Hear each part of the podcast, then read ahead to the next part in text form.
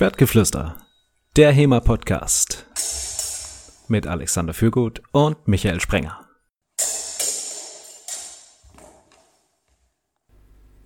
Willkommen bei Schwertgeflüster und heute mit einer äh, super scharfen Folge, denn es geht um der, die, das, viele Säbel äh, in der Reihe Disziplin des historischen Fechtens. Und da Alex und ich ähm, auch beim Säbel wie soll ich sagen, Nachholbedarf haben, was ähm, die, die Lektüre und das Wissen darum angeht, haben wir uns wie immer einen kompetenten Gast eingeladen und diesmal von Mispildon Oliver Janseps. Hallo Olli. Hallo Michael. Ansonsten natürlich mit mir, Michael Sprenger und Alexander Fürgut. Hallo Alexander. Hallo. Oliver, du bist Säbelexperte, kann man das so sagen in Deutschland? Denn äh, es gibt ja nicht viele. Das heißt, die, die es gibt, die kann man mit Fug und Recht als kompetente Säbelfechter bezeichnen, oder? Das lassen wir jetzt mal so stehen, das nehme ich gerne an.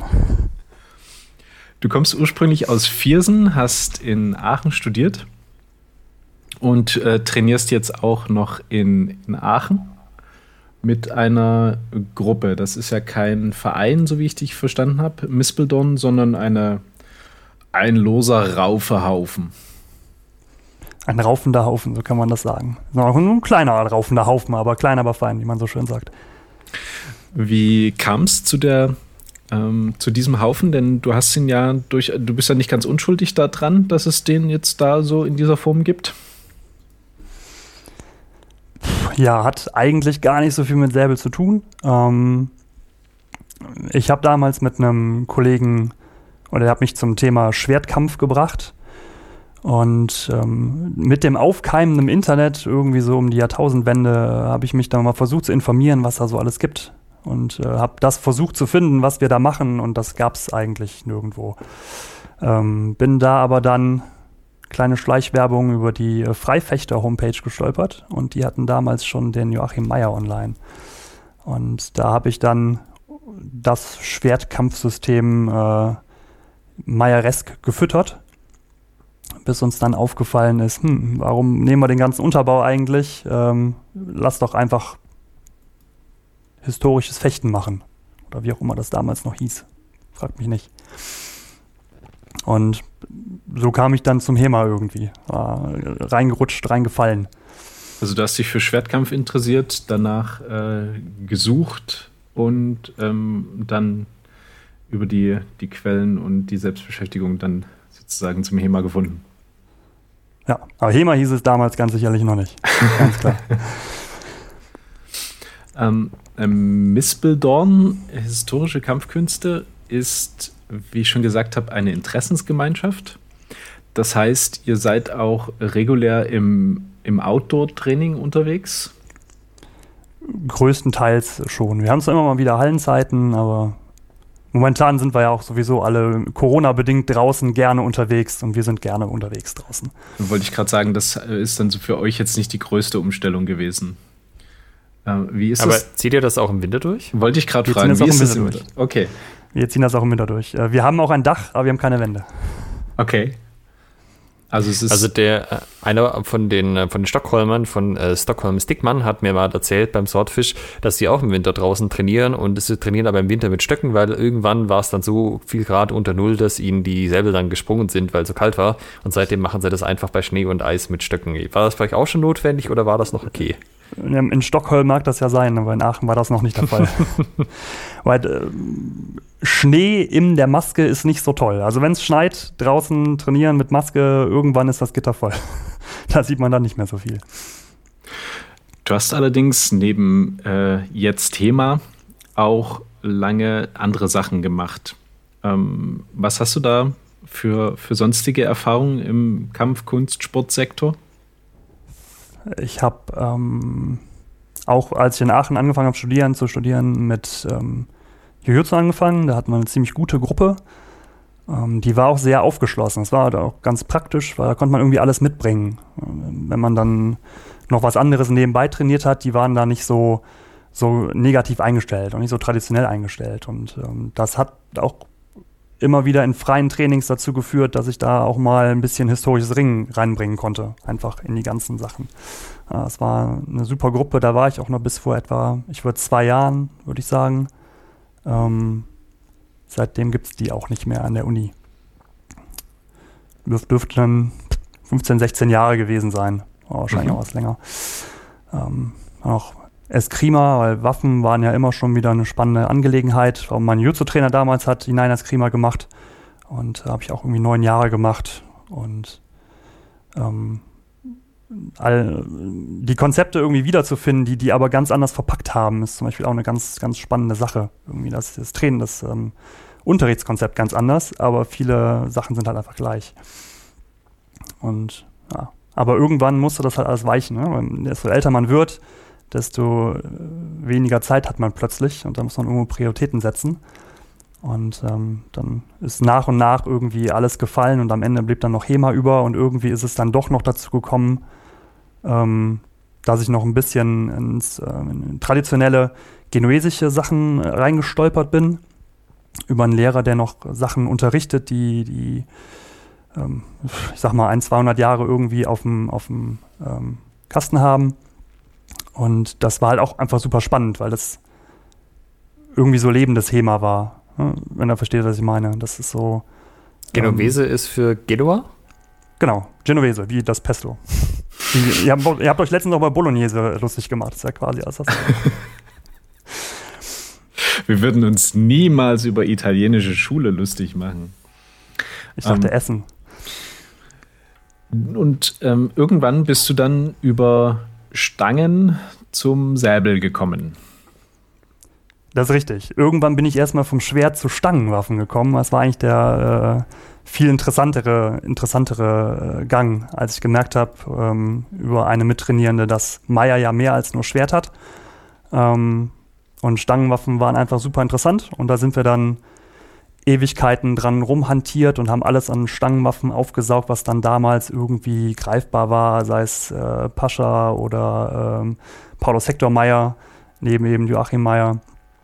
Und da sind wir dann irgendwann, das war dann sicherlich schon 2011, 12, als der Markus Hampel ähm, mit dem Christmann-Manuskript aufgetaucht ist. Ähm, zum Säbel gekommen. Einfach weil hinten im Christmann zweihändiger Stock drin war und super spannend, noch was anderes, Batonsachen, also französischer zweihändiger Stock, findet man heutzutage wie Sand am Meer. Findet ihr haufenweise jetzt auch, weil die Franzosen sehr viel ähm, digitalisiert haben aus dem Militärbereich ähm, für, für Soldatengymnastik. Äh, aber damals total neu.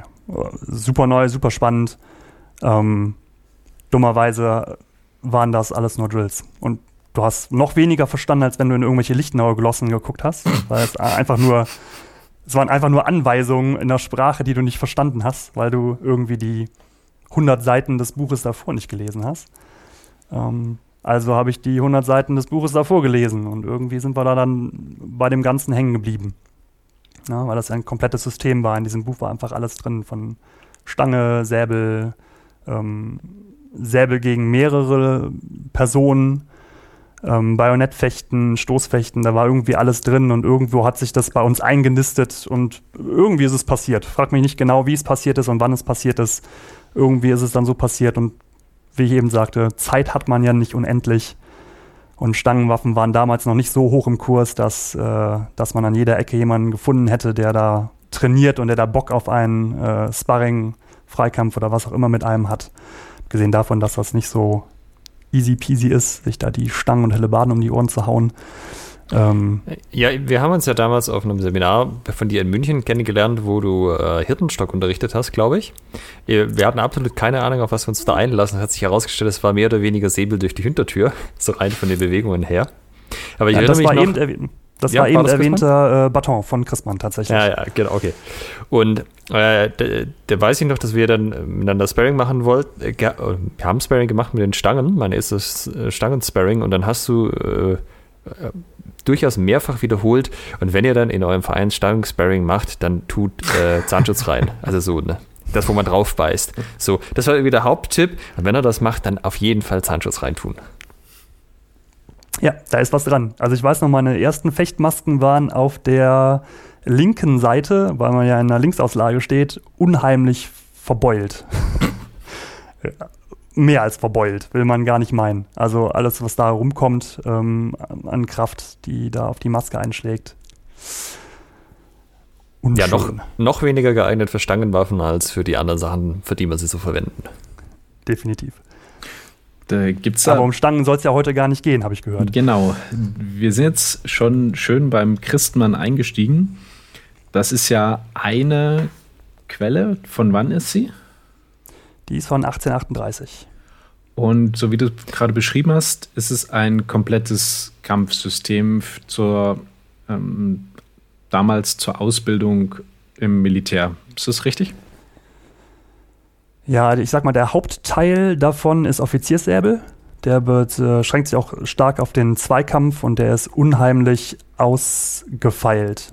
Also Christmanns ähm, Hauen-Stoßfechten ist nicht unbedingt so das Paradebeispiel, ähm, sondern hängt so mit in der Schiene von einigen anderen auch, die sehr, sehr viele verschiedene Kniffe und Techniken noch mit reinbringen. Äh, hat ein Grundgerüst, ähm, was auch für den einfachen Soldaten geeignet ist und hat später dann auch ein sehr, sehr, sehr reduziertes System für den Fußsoldaten und Kavalleristen, das auf Moulines aufbaut und mehr nicht. Ja, das heißt, ähm, da ist eine ganze Menge Stoff in dem Buch drin, was dann wegfällt, wenn man sagt, so der einzelne Soldat braucht eigentlich nur das hier, mehr soll er sich nicht merken müssen, reicht. Jetzt sind wir ja schon so ein bisschen im historischen Kontext. Also vielleicht auch noch mal als Jahreszahl, fünf Jahre später, nachdem die Quelle rauskam, wurde das erste Fax erfunden. Also wir sind schon relativ spät in der Zeit. Ähm, so ein bisschen das Problem, warum, was den Säbel so umfangreich macht, ist, dass er ja in äh, vielen Gegenden, äh, in sehr vielen Kontexten eingesetzt worden ist. Können wir vielleicht aber mal den Anfang sozusagen ein bisschen ähm, abstecken. Wann ging das denn los, dass man, dass man Säbel verwendet hat? Also jetzt Militär- oder Duellsäbel in der Form, was man sich heute unter einem Säbel vorstellt bei uns? Also, wenn ihr mich hier sitzen habt, dann würde ich sagen, ich beschäftige mich mit Säbelfechten oder eigentlich Hiebfechten. Wir beschäftigen uns eigentlich mit Hiebfechten mit dem Säbel. Ja, das heißt, ähm, in der Zeit, und da sage ich mal das 19. Jahrhundert und das späte 18. Jahrhundert, äh, da gab es eine Trennung zwischen Stoß- und Hiebfechten. Die seht ihr im Rapier schon kommen. Ja, wenn ihr die, die ähm, Saal-Fechtbücher fürs Rapier seht, äh, dann seht ihr schon, wie langsam aber sicher die Hiebe wegfallen. Mhm. So, und das baut sich halt immer weiter aus und irgendwann hat man so eine Trennung. Dann hat man die Stoßfechtschule und die Hiebfechtschule. Aber das wurde deswegen, auch nicht mit den gleichen Waffen dann gemacht, sondern haben sich die Waffen auch spezialisiert darauf. Genau, deswegen hatte man ja das Florett zum Beispiel. Und deswegen gibt es ja auch heutzutage äh, drei Disziplinen im Sportfechten, nämlich das Florett, den äh, Degen und den Säbel. Und das hat ja damit zu tun, dass eben das Florett die Schussfechtwaffe war und der Säbel oder Hieber oder Haudegen oder oder oder. Das kommt dann immer ein bisschen auf die Klinge und die Gefäßform an, wie auch immer. Ähm, das war dann halt die Hiebfechtwaffe. Und der Degen kommt dann als dritte Disziplin irgendwann dazu, als man sich wieder darauf besinnt, äh, dass man weniger Sport machen möchte mit dem Florett und doch wieder sich ein bisschen schärfer vorbereiten wollen würde. Und deswegen hat man plötzlich drei Disziplinen statt eigentlich nur noch zwei. Weil eigentlich geht es nur ums Hiebfechten und ums Stoßfechten. Und der Säbel ist halt die klassische Hiebfechtwaffe neben dem Haudegen. So. Und wann, wann kommen die ersten Säbel da auf? Also, äh, wir hatten jetzt gerade Christmann 1838. Ähm, dann auf der anderen Seite hast du quasi diese Trennung beschrieben, Rapier und äh, quasi das anfängliche, die, die, anfängliche Trennung in Hau und äh, Stoßfechten. Hm? Und ähm, wann, wann geht es dann los? Wann hat man Waffen, wo man sagt, die nennen wir jetzt äh, ja, nennen wir sie jetzt Säbel. Säbel ist auch eine Definition, die man nehmen kann. Also Säbel hat auf jeden Fall eine krumme Klinge, das ist schon mal wichtig. Ja, kein Säbel ohne krumme Klinge. Ähm, die fangen natürlich schon viel, viel früher an. Ähm, aber wenn man heutzutage jetzt gerade so im HEMA-Bereich sagt, ich fechte Säbel, dann geht es eigentlich ums späte 18. und 19. Jahrhundert. Also man könnte natürlich schon sagen, Dussack ist ein Säbel. Ähm, wir können anfangen irgendwie zu sagen, ähm, Säbel wurden schon viel früher gemacht als Schwerter, weil die leichter zu schmieden sind, weil die Schneide ja krumm sein kann und nicht gerade sein muss. Das sind aber dann alles Fachgebiete, da kann ich mich nicht so richtig drauf schmeißen. Ne? Also was wir heute haben, was sehr spät oder sehr früh im HEMA ist, ist der polnische Säbel. Der wäre ja dann im Grunde äh, 17. Jahrhundert. Mhm. Ähm, der ist aber ein bisschen kritisch eigentlich, weil wir da keine richtigen Quellen für haben. Ähm, zum, zum polnischen Säbel gibt es keine richtigen Quellen? Verrückt, oder? Also der ist ja sehr beliebt. Ja, wollte ich gerade äh, sagen, die ganzen, die ganzen Polen machen ja polnischen Säbel und ich dachte, da gibt es dann ähm, auch so wie, keine Ahnung, Christmann und worüber wir heute noch alles reden werden, so zum deutschen Säbel, dass es auch bei den, bei den Polen so ist. Ja, ich sag mal, polnischer Säbel hat unheimlich viel Frog-DNA, sagt man heutzutage. Ne? Ähm, es gibt ein Fechtbuch zum Säbel, soweit ich weiß, ähm, von Stasewski. Tut mir leid, wenn ich das falsch ausspreche. Stasewski heißt der Mensch äh, wahrscheinlich, glaube ich. Ähm, das ist von 1830. Und das beschreibt ähm, das Fechten der Großväter. Halt zwei Generationen früher. Und dieses Fechtbuch ist dann aber halt auch noch unvollständig. Das heißt, es hört irgendwie nach den Hieben auf, hat keine Paraden mehr, hat halt die Stellungen und äh, die Angriffe und dann ist vorbei. Ja, da greifst du halt so gut an, da brauchst du auch keine Parade. Also ist auch ja, ganz klar. ich gerade sagen, also das ist ja voll mein Fall, finde ich richtig gut.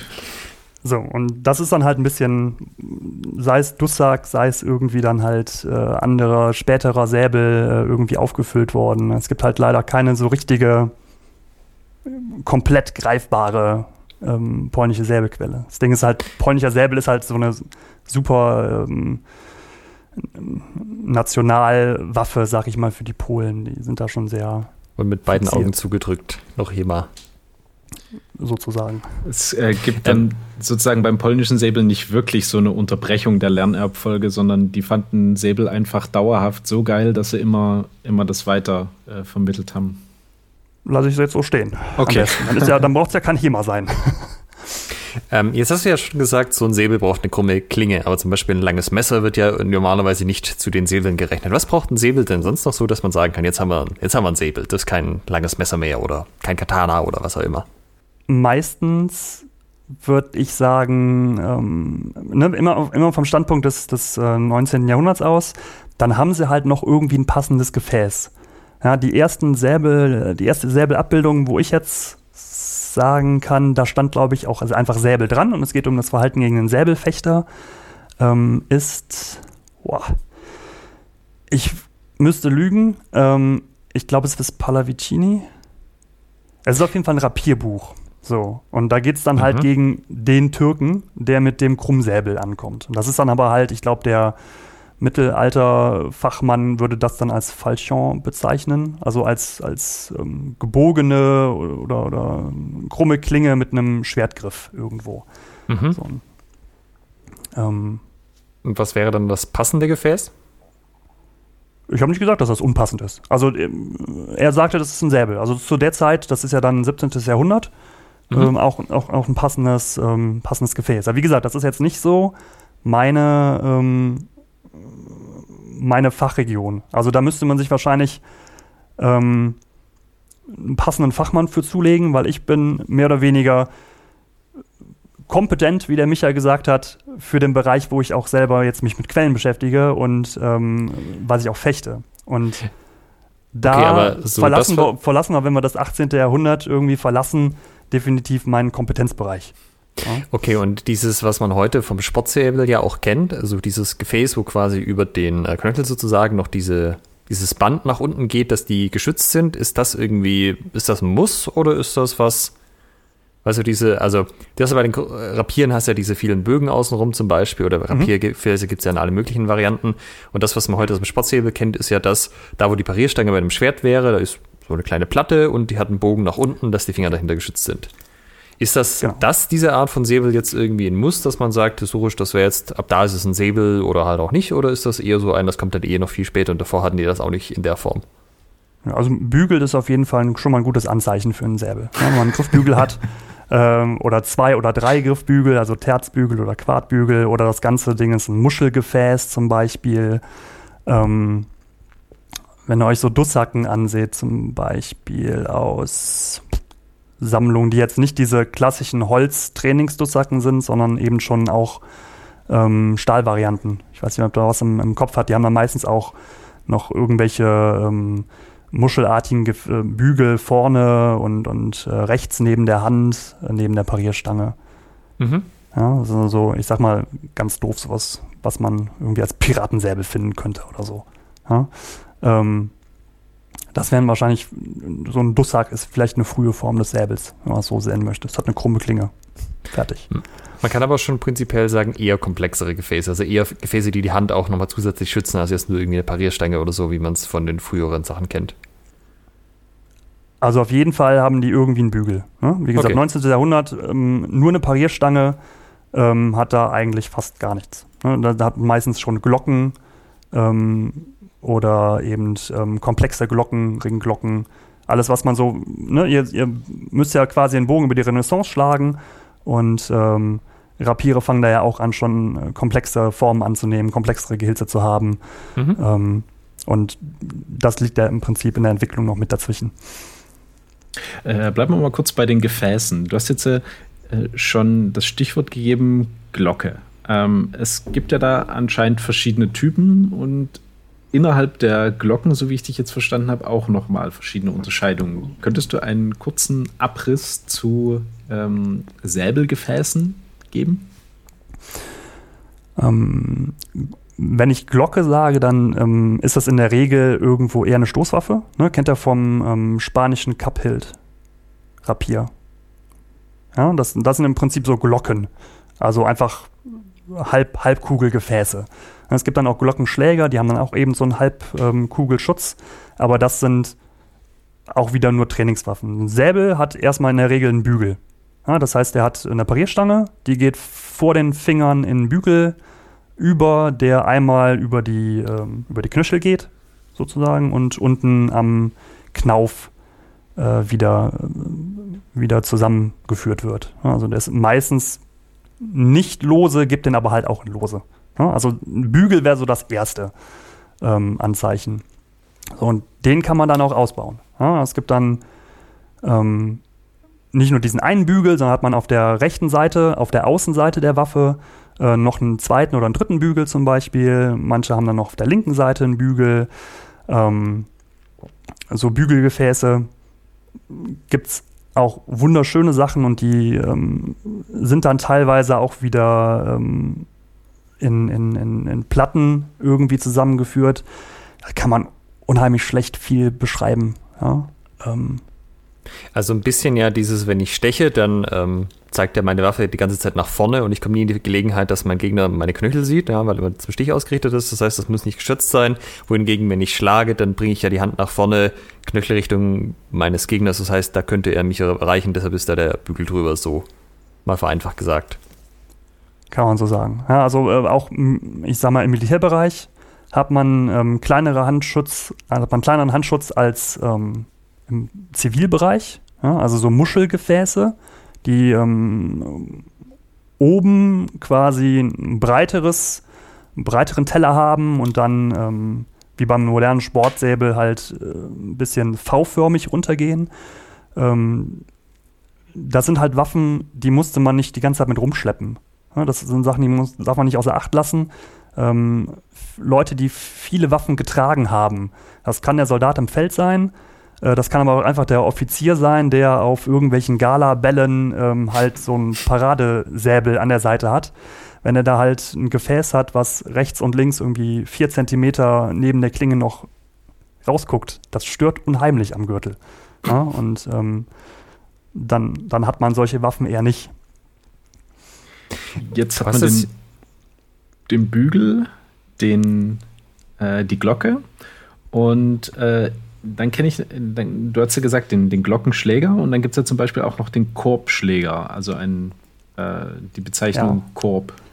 Gibt's genau, da sind wir dann im studentischen Bereich. Hm? Ähm, oder wenn man ähm, äh, hier gedecktes Hiebfechten, ne, nach äh, kreuzlichen Grundsätzen von, von Ru und äh, Feen, ähm, die benutzen solche, solche Waffen. Ja? Das, was man, was man heute ins, ähm, ja, ins Mensurfechten übergegangen ist, das ist so ein, so ein Korbschläger. Er hat einen sehr großen, ähm, sehr großen Korb, kannst du dir im Prinzip vorstellen wie ein, wie ein Rapierbügelgefäß, nur weiter aufgefasst.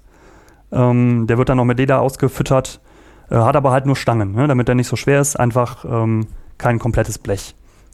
Das ist aber auch eher eine Trainingswaffe als eine äh, Ernstkampfwaffe. Also die von dir beschriebenen Quellen, zum Beispiel Feen, äh, würdest du dann, sind dann eher Trainingssysteme? Naja, alle Quellen sind ja dafür da, Trainingsquellen zu sein. Ja, äh, wobei ja also Training wofür? Also Training um des Trainings willen? Ja, ich, ich, weiß, um ich, weiß, was, ich weiß, was du meinst. Ähm, die Sache ist die, viele ähm, Trainingsgeräte wie heute ähm, sind ein bisschen dahingehend auch optimiert. Ja, es wurde teilweise mit den Waffen mhm. trainiert, die man gebraucht hat, aber es wurde, gab halt auch spezielle Trainingsgeräte. Ah, okay. Ähm, und die hatten dann größeren Handschutz, weil, naja, er sollte halt mehr Schutz bieten, ja, ja. damit man sich nicht beim Üben auch noch die Hände zer, äh, zerdeppert. Weil die Handschuhe damals waren nicht, äh, das waren keine Sparring Gloves. ähm, müsst, könnt ihr euch mal ansehen, das sind ähm, im 19. Jahrhundert sehr dicke ähm, Handschuhe ähm, mit sehr viel Rossleder-Schicht ähm, obendrauf. Die haben so einen donutförmigen Ring am Handgelenk. Ähm, die benutzt man teilweise dann heute auch noch, wie gesagt, im, im Mensurfechten. Ähm, das ist halt nichts, was jetzt gegen einen schweren Kavalleriesäbel, wenn man damit üben wollen würde, äh, wirklich Schutz bietet. Also wenn der die Hand trifft, dann dennoch, dann ist, dann ist da auch Ende im Gelände. Mhm. Ich glaube, wir sollten langsam auch mal über den historischen Kontext reden, weil wir haben jetzt schon sehr viel in den Bitte. Raum geworfen. Ja, wir hatten studentisches Fechten, wir hatten äh, Infanterie, also militärischer Kontext, was ja auch eine Besonderheit ist, weil viele von den älteren HEMA-Quellen ja für einen zivilen Kontext primär erstmal gedacht sind, auch für Einzelkämpfe, also Duelle hat man auch schon angesprochen, aber eben auch Kavallerie. Ähm, kannst du noch mal so einen ähm, Überblick geben, für was man denn überhaupt alles Säbel eingesetzt hat, so oder vielleicht, also wenn, wenn man es ungefähr alles eingesetzt, hat, vielleicht zumindest die wichtigsten Sachen. Ähm, also ganz klar Militär. Ja? Der Säbel ist eine Militärwaffe. Und, ähm, das heißt, der Offizier trug seinen Säbel, die Kavallerie hatte ihren Säbel und alle, naja, nicht unbedingt alle, aber der Bajonettist, der hatte halt auch noch ein kleines Seitgewehr irgendwo. Ne? Das war dann nur 60, 70, vielleicht 80 Zentimeter lang und das war nicht die Hauptwaffe, aber damit konnte man dann auch eventuell schon mal schanzen. Ähm, aber im Grunde war das auch ein Säbel oder irgendwie eine Art Haumesser und damit macht man halt Hiebfechten und das ist das, was man mit dem Säbel lernt. So, das heißt, Militär ist Hiebfechten immer, immer wichtiger gewesen als Stoßfechten. Und damit war man auch sicherer dabei. Ja, eine Waffe, die äh, 30 Zentimeter im Gegner drin steckt, wenn dann noch ein Schlachtfeld voller anderer Gegner ist, ist das immer sehr unpraktisch einfach. Haben Hiebe immer bessere, äh, besseren Vorteil gehabt.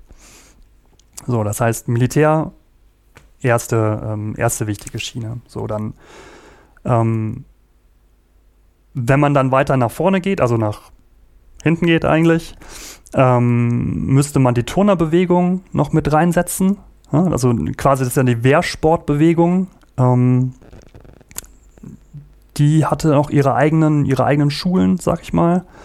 Äh, studentisches Fechten ist nicht unbedingt das, was man so sich jetzt heute unter Studenten vorstellt. Ne? Studenten sind ja auch ein wehrmachender Haufen. Ähm, Stoßmensuren, Hiebmensuren, ähm, das waren sehr ausgeklügelte Systeme. Ähm, aber wenn, wenn man das, wenn man da Interesse dran hat, sollte man sich mal an den Herrn Tobias Zimmermann wenden, der ist da Fachmann drin. Ähm, das ist das gedeckte Hiebfechten oder auch das dazugehörige Stoßfechten ist somit das best überliefertste System, was ich mir vorstellen kann. Da gibt es haufenweise Quellen und Querquellen zu und äh, das hat mehrere hundert Jahre Bestand. Ja? Ähm, super spannendes Thema. Könnte man einen eigenen Podcast drüber machen. Vielleicht machen wir das auch irgendwann. Mal schauen. Mhm. Ja, ähm, so, und irgendwann kommen wir dann auch in die Ecke Sport. ja, dann sind das zwar irgendwo Militär, ähm, Militärquellen, weil der Säbel halt, wie gesagt, aus dem Militär kam, aber da hat der Säbel dann so seinen Weg äh, auch reingefunden. Ja, das, wenn man jetzt zum Beispiel sich Barbasetti ansieht. Barbasetti ist ähm, knapp 1900. Ähm, der macht einen 1A Militärsäbel. Das ist, ähm, der ist Radellianer. Das ist ähm, der Militärsäbel, der das Ende des 19. Ähm, Jahrhunderts im Prinzip in Italien äh, oder aus Italien in, in ganz Europa festgesetzt hat. Und der hat in Wien damit die Fechtsäle aufge, ähm, aufgescheucht. Ja, der hat da gute Sportfechter, sag ich mal, ähm, und auch Olympioniken ähm, erzogen, ja, fechterisch. Und, Sind wir da dann äh, auch schon in der Zeit, wo die Leute selber auch tatsächlich mit Fechtmaske trainiert haben? Ja, auf jeden Fall. Also die ja. ersten Fechtmasken kamen auch relativ früh auf eigentlich, dann im 19. Das, Jahrhundert. Das war Barbasetti jetzt. Genau, Luigi Barbasetti. Er ist ein Italiener, hat aber in Wien äh, unterrichtet und äh, das auch ein schönes ähm, Fechtbuch, wer sich für italienischen Säbel interessiert. Das ist ein deutsches Fechtbuch vor allem, also, also ein Fechtbuch auf Deutsch. Ähm, Von einem Italiener in Wien. ist auch schön. Korrekt. Ja, aber es gibt äh, von dieser radellianischen Schule gibt es haufenweise. Es gibt das in Ungarn, es gibt das in den Niederlanden. Ähm, Radelli selber, äh, Radelli selber, ähm, Barbasetti selber ist nach Wien, dann nach Paris gegangen und hat da unterrichtet. Also da, da war viel los in der Zeit. Ja. So, also wie gesagt, Militär wäre so das Erste und ähm, irgendwo hat sich das aber halt, wie gesagt, alles festgehalten. Es war immer eine Waffe irgendwo. Und wenn Barbasetti das in Sportvereinen ja, ähm, unterrichtet, heißt es aber nicht, dass das keine militärische Waffe mehr war. Es war halt ähm, so präzisiert wieder, dass man es für einen Fechtboden besser gebrauchen konnte. Wir Waffen wurden leichter ähm, um 1900 und ähm, es ging wieder mehr ums Treffen. Ähm, wie das halt Worum halt immer so ist. vorher? Ums nicht getroffen werden vielleicht? okay. Kommt das so explizit daraus aus den, aus den Quellen? Ähm, aus Turnierbeschreibungen damals war das nicht anders als heute. Ja? Also ähm, äh, es gab die äh, Raufbolde oder die Naturfechter vor allen Dingen. Man nannte sie doch Naturfechter. Das sind die, die nicht ordentlich fechten gelernt haben, aber halt mit der Waffe in der Hand äh, dann fechten. Und weil die ja keine Ahnung haben, ähm, sind die sozusagen Barbaren.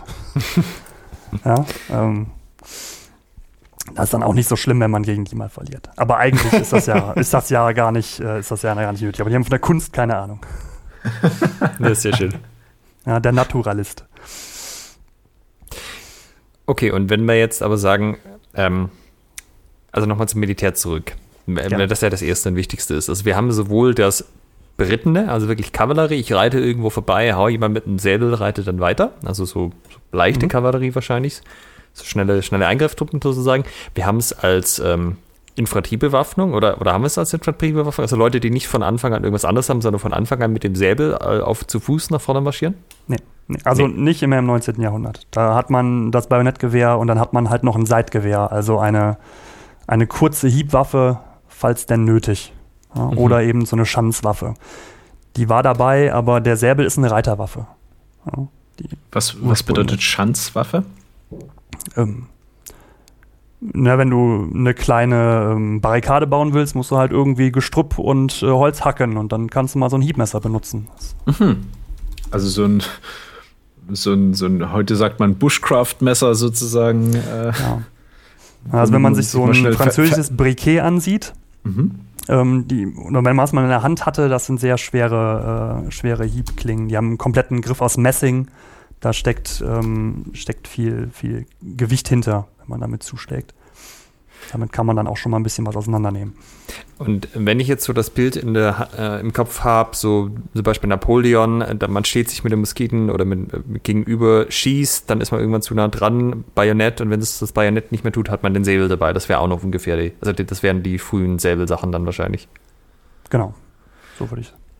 Okay, und es war aber jetzt ja auch nicht nur das, sondern wir hatten ja auch spezifisch nochmal die Offiziere, Ähm, das war doch jetzt auch die Zeit, wo man, also wo das mit den Ehrduellen auch noch nochmal in Vogue war, sozusagen. So dieses, äh, unsere Truppenteile mögen sich nicht, dann treffen sich die Offiziere und klären das mal mit dem Säbelduell bis zum ersten Blut oder so, richtig? Ja, nicht nur unbedingt bis zum ersten Blut. Deswegen okay. wurden äh, Duelle im, äh, im Militär ziemlich schnell verboten, weil sich da die Offiziere der Reihe nach selber, gerade in Frankreich, selber äh, massakriert haben. Also, also verabredet im Sinne von, ja, wir machen das jetzt, bis einer nicht mehr, nicht mehr steht, oder war das eher so ein, ja, eigentlich wollte bis zum ersten Blut, dass es irgendwie leicht eskaliert? Ja, sowohl als auch. okay. Aber war Säbel auch in der außerhalb des Militärs eine Duellwaffe? Mm, es kommt ein bisschen drauf an. Ähm, in Italien zum Beispiel, ja. Also gerade in Italien war der Säbel so die ähm, Duellwaffe. In Deutschland jetzt eigentlich eher nicht so, es sei denn, man bewegt sich da so in den studentischen ähm, Gegenden. Ja, gibt's auch. Ja, und da kann man, konnte man zum Beispiel auch ähm, Duelle mit, mit äh, auch schon wieder mit Stöcken kämpfen. Ja? Wenn man es denn nicht so ernst mochte, sag ich mal. okay. Ja. Und das, was du jetzt noch angesprochen hast mit dem, mit dem Turnen, ähm, da, da sollte man heute wahrscheinlich nicht so äh, spezifisch drauf, also nicht so detailliert drauf eingehen, aber das ist, glaube ich, auch relevant, das nochmal zu erwähnen. Das, was man heute unter Turnen versteht, ist ja so ein, ja, dann mache ich mal hier so ein paar Übungen irgendwie am Reck oder am Barren und, roll so ein bisschen vorwärts, rückwärts. Aber wie du ja gesagt hast, das war ursprünglich Wehrerziehung, auch diese ganze Turnvater Jan und so, da hat ja früher Ausbildung an der Waffe dazugehört. Nur leider, dieser Teil ist irgendwie weggefallen und der Rest ist geblieben, wohingegen wir als historische Fechter ja sagen werden, andersrum wäre es doch viel netter. Ja, genau. Ähm, ist auch eine Sache ist auch ganz spannend. Das erste Mal, ich ein Turmbuch gelesen hatte, ähm, da ging es dann auch ums Fechten mit dem Säbel und auch mit dem Bajonettgewehr. Und ähm, da wurde ganz klar gesagt, ähm, Kinder machen das beidseitig und auch Frauen lernen das bitte beidseitig für mhm. die äh, Körpererziehung und für die gute Ausprägung des Körpers. Ähm, Männer trainieren das nur auf ihrer starken Seite, weil die das auch im Krieg brauchen. Punkt. Ah ja. Also äh, Kinder welche? und Frauen haben auch Bajonett. Äh ja, Bajonett jetzt nicht unbedingt, ähm, aber ähm, Hiebfechten und auch Stoßfechten auf jeden Fall. Also gerade das Florett war eine Damenwaffe. Mhm. Oder eigentlich ja keine Waffe. Das Florett war ja immer nur äh, ein Trainingsgerät. Welche, welche Quellen oder ähm, nach welchen Lehren hätten die damals gearbeitet? Ich meine, gerade so, das war ja in Deutschland, ne? Also was hätte man da? War das Christmann dann oder? Nee, Christmann ist auch eine Militärquelle. Ähm, also der hat ja auch dem Militär angepriesen. Es kommt ja auch immer darauf an, wo man das unterbringen möchte. Ja, mhm. Also gedecktes Hiebfechten sollte wohl auch mal dem Militär angeboten werden, ist aber da nicht so aufgenommen worden. Ja, und ähm, Turner, ähm, Berliner Schule zum Beispiel, ähm, was glaube ich, ich glaube Seidler ist eine Turnerquelle. Mhm. Ähm, Berliner Schule ist auch ganz spannend, weil die mit dem ähm, Blüchersäbel arbeiten. Ja, und wenn man jetzt, sage ich mal, Säbelfechten anfangen möchte, weil man Bock auf spezielle Waffen hat, der Blüchersäbel ist ja jetzt schon so ein Ikonensäbel, ähm, das wäre so die passende Quelle dafür. Ja. Kannst du noch zum Blüchersäbel noch ein bisschen weiter ausholen? Zum Beispiel, Was wie der damit aussieht. auf sich hat? genau. ähm, Blüchersäbel ist im Prinzip die ähm, deutsche Variante von einem äh, 1796 Light Cavalry Saber. Ähm, also der britische Säbel der Napoleonik. Das ist, der hat eine sehr, sehr breite Klinge, sehr, sehr krumm.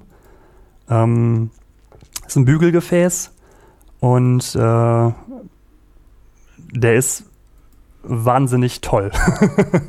ähm, also der sieht unheimlich schwer aus, der ist auch gar nicht so leicht, aber wenn man ihn in der Hand hat, der fühlt sich einfach nur göttlich. Ja? Also wenn ich dir das in die Hand geben würde, ich nenne das den Blücher-Effekt, das kann man dir im Gesicht ansehen.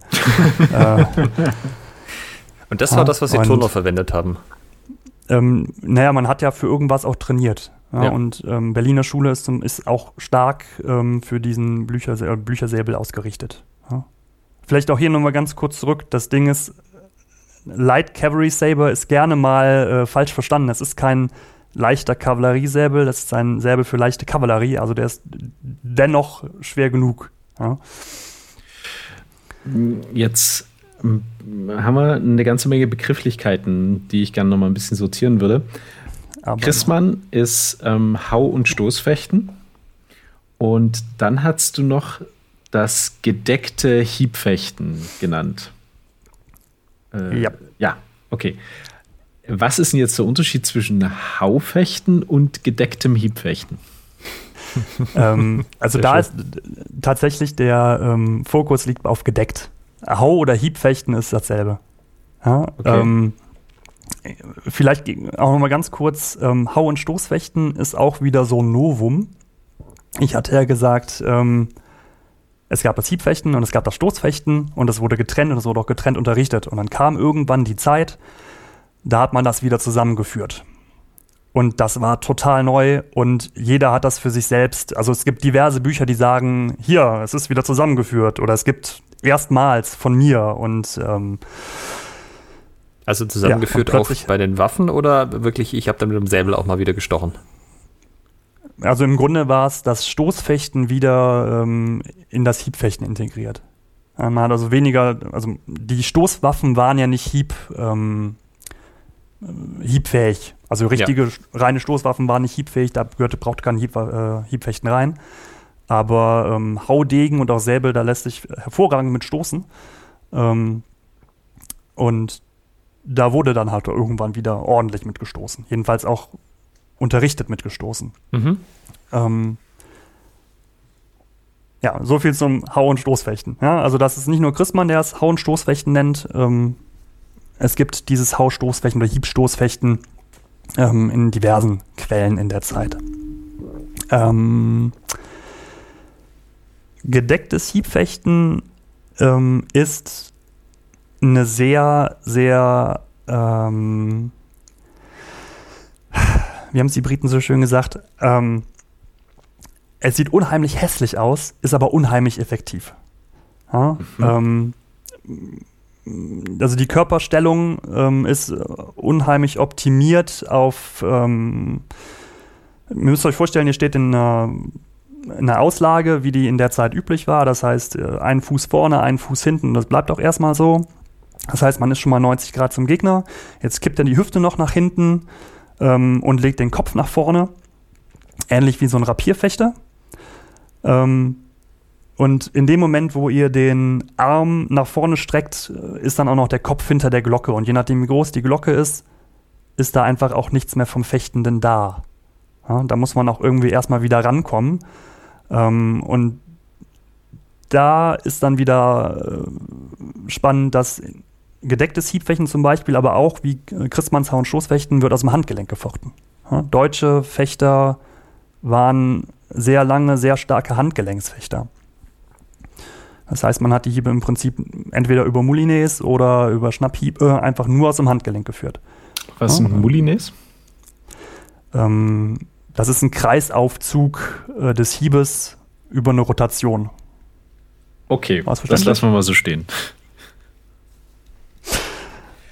Und was sind ähm, typische Quellen zum gedeckten Hiebfechten und wofür wurde dann ja, also das gedeckte, das, ich würde kurz den Moulinet erklären für Langschwertfechter. Wenn ihr das Schwert in die Hand nehmt und so einmal kurz cool neben euch kreisen lasst, so ungefähr geht das Moulinet, nur dass ihr es halt nicht neben euch habt, sondern die Hand tatsächlich zum Gegner strecken würdet. okay, jetzt bitte. Also stellt euch vor, ihr habt die Waffe einfach ausgestreckt ähm, und ihr zieht, ähm, also wenn die Klinge nach oben steht ähm, und ihr lasst die Hand nach hinten kippen, nach hinten innen, nach hinten innen, das ist außen. Und kommt dann von unten wieder hoch. Dann habt ihr eine Kreisdrehung gemacht, korrekt? Ja. ja. Herr Micha probiert es gerade. Genau, das ist im ein Kreishieb. Ein Moulinet ist nichts anderes als ein Kreis. Also ähm, wie die Windmühle. Ja? Ah, okay. Also dann wäre wahrscheinlich eine Erklärung, wenn ihr irgendwie im, im Langort oder im Flug seid und dann einen Unterhau äh, schlagt, sozusagen die Waffe nach unten zu bringen und wieder nach oben. So einen, so einen Kreis. Mhm. Ja, aber halt nur aus dem Handgelenk. Nur, nur, aus dem Handgelenk, locker aus dem Handgelenk. Okay. Ja, auch, auch da müsste man jetzt verifizieren, weil Moulinets kann man ähm, sowohl aus dem Handgelenk als auch aus dem Ellbogen als auch aus dem Arm schlagen und da unterscheiden sich dann die meisten Säbelsysteme wieder. Ja, eben benannter Barbasetti ähm, ficht halt aus dem Ellbogen. Dann werden die Molinets aus dem Ellbogen geschlagen. Ja, und ähm, frühere italienische Systeme fangen schon wieder mit dem Arm an. Das hängt wieder alles zusammen mit Fabrice für die ganzen Rapperisten. Der beschreibt ja auch irgendwo, man könne Hiebe aus dem Handgelenk, aus dem Ellbogen oder aus dem Arm schlagen. Und ähm, alles hat seinen Vor- und Nachteil. Das heißt, sie werden schneller und weniger stark oder sie werden stärker und langsamer, je nachdem, ob ich die aus dem Handgelenk oder aus dem Arm schlage. Ja, und ähm, das ist, glaube ich, auch das, was Säbelquellen ganz stark unterscheidet zwischen früheren Quellen. Da hat man ähm, im Prinzip ein rudimentäres System. Man kastriert das so weit zusammen, dass man einen kleinen Baukasten hat, lässt Sachen weg oder baut Sachen ein bisschen weiter aus. Aber das ist dann sozusagen, um mal mit den 80ern zu sprechen, das ist mein Kung Fu. Ja, beim Säbel jetzt. Genau, beim Säbel. Und andere sagen aber, nee, wir stehen nicht in steiler Auslage, wir stehen immer in verhangener Auslage. Die anderen sagen, wir machen unsere Moulinets aus dem Ellbogen, weil die sollen noch hart ankommen. Und die anderen sagen, nein, wir machen unsere Moulinets aus dem Handgelenk, weil die sollen schnell kommen und ich will meine Hand vorne gedeckt für mich haben. Ja, also da fängt es dann an. Man könnte natürlich auch einfach alles machen. Hätte man ein riesiges System, das nennen wir dann Säbel und es hat einfach alles drin, aber das können wir alle nie wieder nicht trainieren. Also setzt man das so klein zusammen wie möglich, weil es muss ja für den Soldaten funktionieren. Und wer bei der Bundeswehr war, weiß, Soldaten sind nicht unbedingt immer die hellsten Gesichter. ähm, und da muss für jeden Deppen funktionieren. Ja? Soldaten sind teuer. Und wenn ich denen nur zeigen muss, guck mal, du hast vier Blößen und das sind vier Paraden. Mit jeder Parade kannst du eine Blöße decken. Dann kann er das relativ schnell eindrillen. Das ist ja auch so ein bisschen das Klischee, was ich jetzt über das Säbel an sich als Waffe habe, ohne mich jetzt da mit den einzelnen Quellen näher auseinandergesetzt zu haben, so ein, ja, sehr viel Militär, das heißt sehr einfach so. Anstatt dass du da irgendwie so eine dicke Quelle kriegst, hast du da so eine kleine Broschüre und äh, alles sehr reduziert, sehr einfach und dann macht man halt mal, genau, so ein Reklamheft. Äh, nicht mal Reklamheft, so die Bravo oder so. Die Säbel Bravo. Mhm. Genau. Also so rein von der Dicke her. Und und das ist ein bisschen das, das Bild. Das ist natürlich, also ganz klar wird es sicherlich auch, auch umfangreichere Quellen geben. Ähm, aber das ist schon, also es stimmt zumindest teilweise, oder? Das ist wirklich da, da sehr ist auf jeden Fall was dran. Ja, da ist auf jeden Fall was dran. Ähm, es hängt teilweise auch damit zusammen, dass man Hiebe- und Stoßfechten auch wieder vielleicht nicht trennen sollte, immer explizit.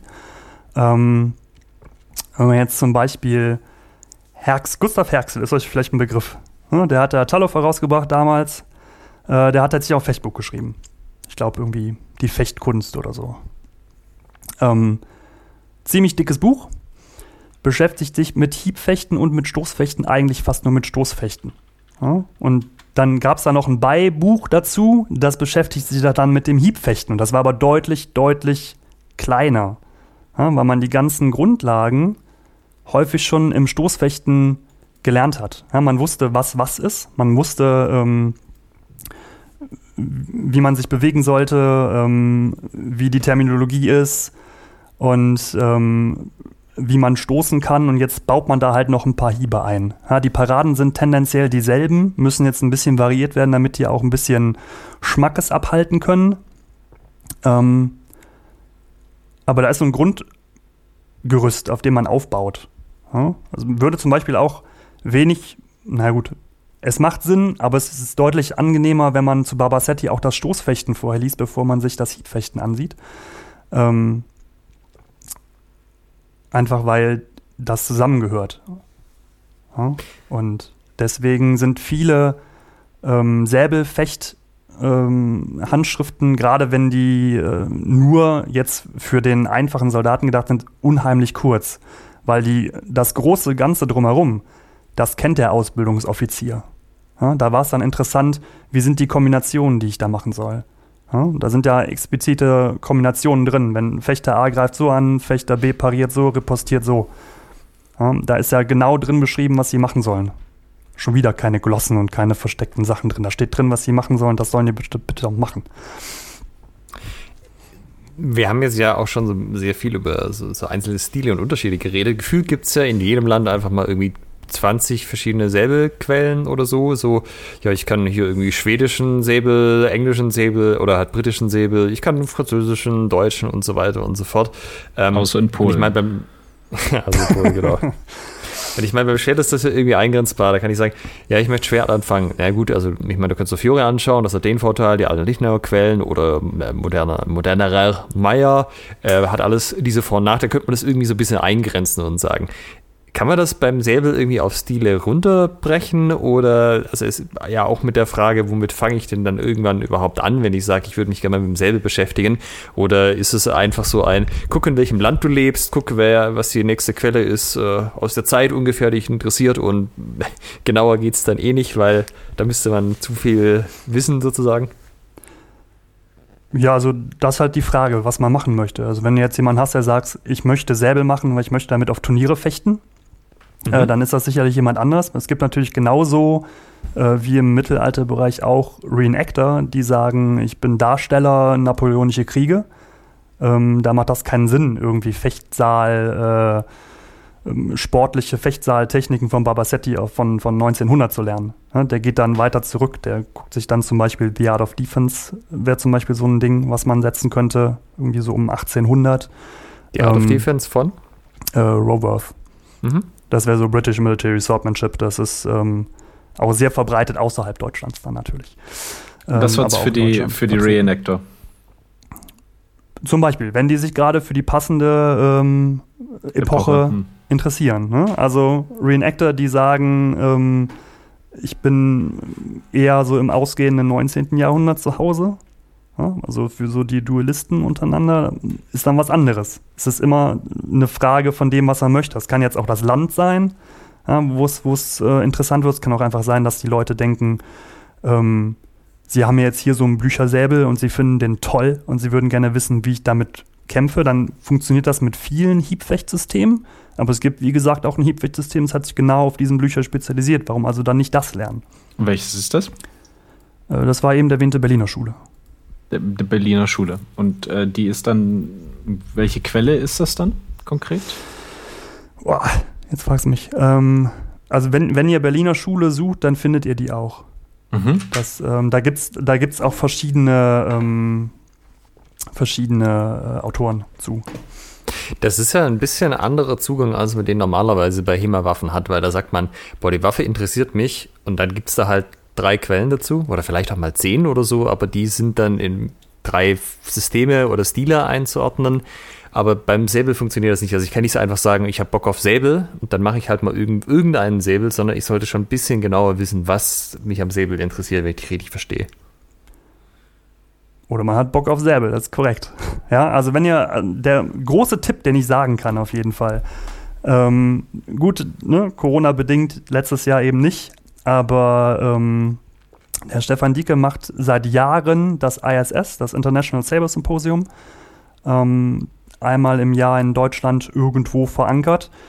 Und da stellen unheimlich viele Leute diverse Systeme vor. Ja? Ähm, da kommen Leute aus Australien, da kommen Leute aus, ähm, aus Frankreich, aus Italien, Deutsche natürlich auch. Ne? Der Heiko Groß ist mit seinem Scottish Broadsword da, was im Prinzip genau auch Hiebfechten ist. Ist ja nichts anderes. Ne? Ähm, da, kann, da hat man alles vor die Füße bekommen, äh, geworfen bekommen im Prinzip und kann sich da dann aus dem großen Pott auch was aussuchen. Ja? Das wäre so das Einfachste. Wenn man gar nicht weiß, was, guckt es euch an, nehmt es mit und dann schnappt euch eine Quelle und los geht's. Das heißt, es ist auch ein anfängerfreundliches Event. Also so wirklich, ich habe null Säbelerfahrung und kann da hingehen. Ähm, sowohl als auch. Also es gibt am Anfang immer einen ähm, Basis-Workshop, wo einem erklärt wird, ähm, was so die, die wirklichen Grundlagen sind, äh, womit die es zu tun kriegen können. Ähm, und dann gibt es fortgeschrittenere Kurse und weniger fortgeschrittene Kurse. Meistens sind das auch irgendwie zwei oder drei parallel. Äh, da findet sich einiges. Aber normalerweise kein Problem, würde ich behaupten. Ja, das, das, das, größte Problem ist noch, dass die meisten Langschwertfechter, die ich kenne, keine ganze Einheit langen Säbel hochhalten können, weil irgendwie die Belastung auf dem Arm deutlich äh, anders ist. Das ist absolut richtig. Ich habe mal einen Säbel-Workshop mitgemacht. Kann das bestätigen als Langschwertfechter. Ähm, ich würde trotzdem für unsere Hörer ähm, gerne nochmal so zumindest ähm, zwei, drei deutsche Säbelquellen. Also wir hatten gerade die Berliner Schule. Äh, in der Tat, wenn man mhm. danach sucht, findet man hier zum Beispiel ein Buch ähm, Fechten mit dem Säbel und dem Kürassierdegen zuvörderst dem Unterricht in Kavallerieabteilungen angeeignet, nebst Bemerkungen für den ernstlichen Kampf zu Fuß und zu Pferde von Seidler, Stallmeister genau, bei der Seidler. Königlichen Lehreskadron. Ähm, ja, das ist auch ein relativ kurzer Titel. Es gibt noch deutlich längere. ähm, was gibt es denn in, in, in Deutschland neben der Berliner Schule? Christmann? Ähm, zum Beispiel. Zum Beispiel. Und äh, was haben wir noch? Feen haben wir vorhin angesprochen. Genau, Feenruh, die ganze, ganze Bagage. Was, ähm, ähm, was, was, gehen wir kurz vielleicht noch auf die ein. Was sind das für Systeme? Von, das von ist das Feen? gedeckte Hiebfechten. Ne? Es gibt ähm, Kreuzler, ist quasi so der, der, der Ursprung von dem Ganzen. Ähm, der hat aber wohl nur ein Stoßfechtsystem überliefert und auf diesen Prinzipien, auf diesen Grundsätzen baut dann nachher die Hiebfechtschule auf. Deswegen äh, nennt sich das immer gedecktes Hiebfechten nach kreuzlerischen Grundsätzen. Mhm. Ähm, also es ist, sehr, es ist sehr eng, es ist sehr, ähm, sehr präzise ähm, und es ist sehr trainingslastig. Ist aber, also wenn man lange was trainieren möchte und noch viel davon haben möchte, weil es immer neue Sachen zu entdecken gibt, da hätte man was.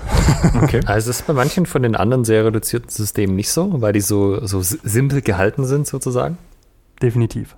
Ja, definitiv.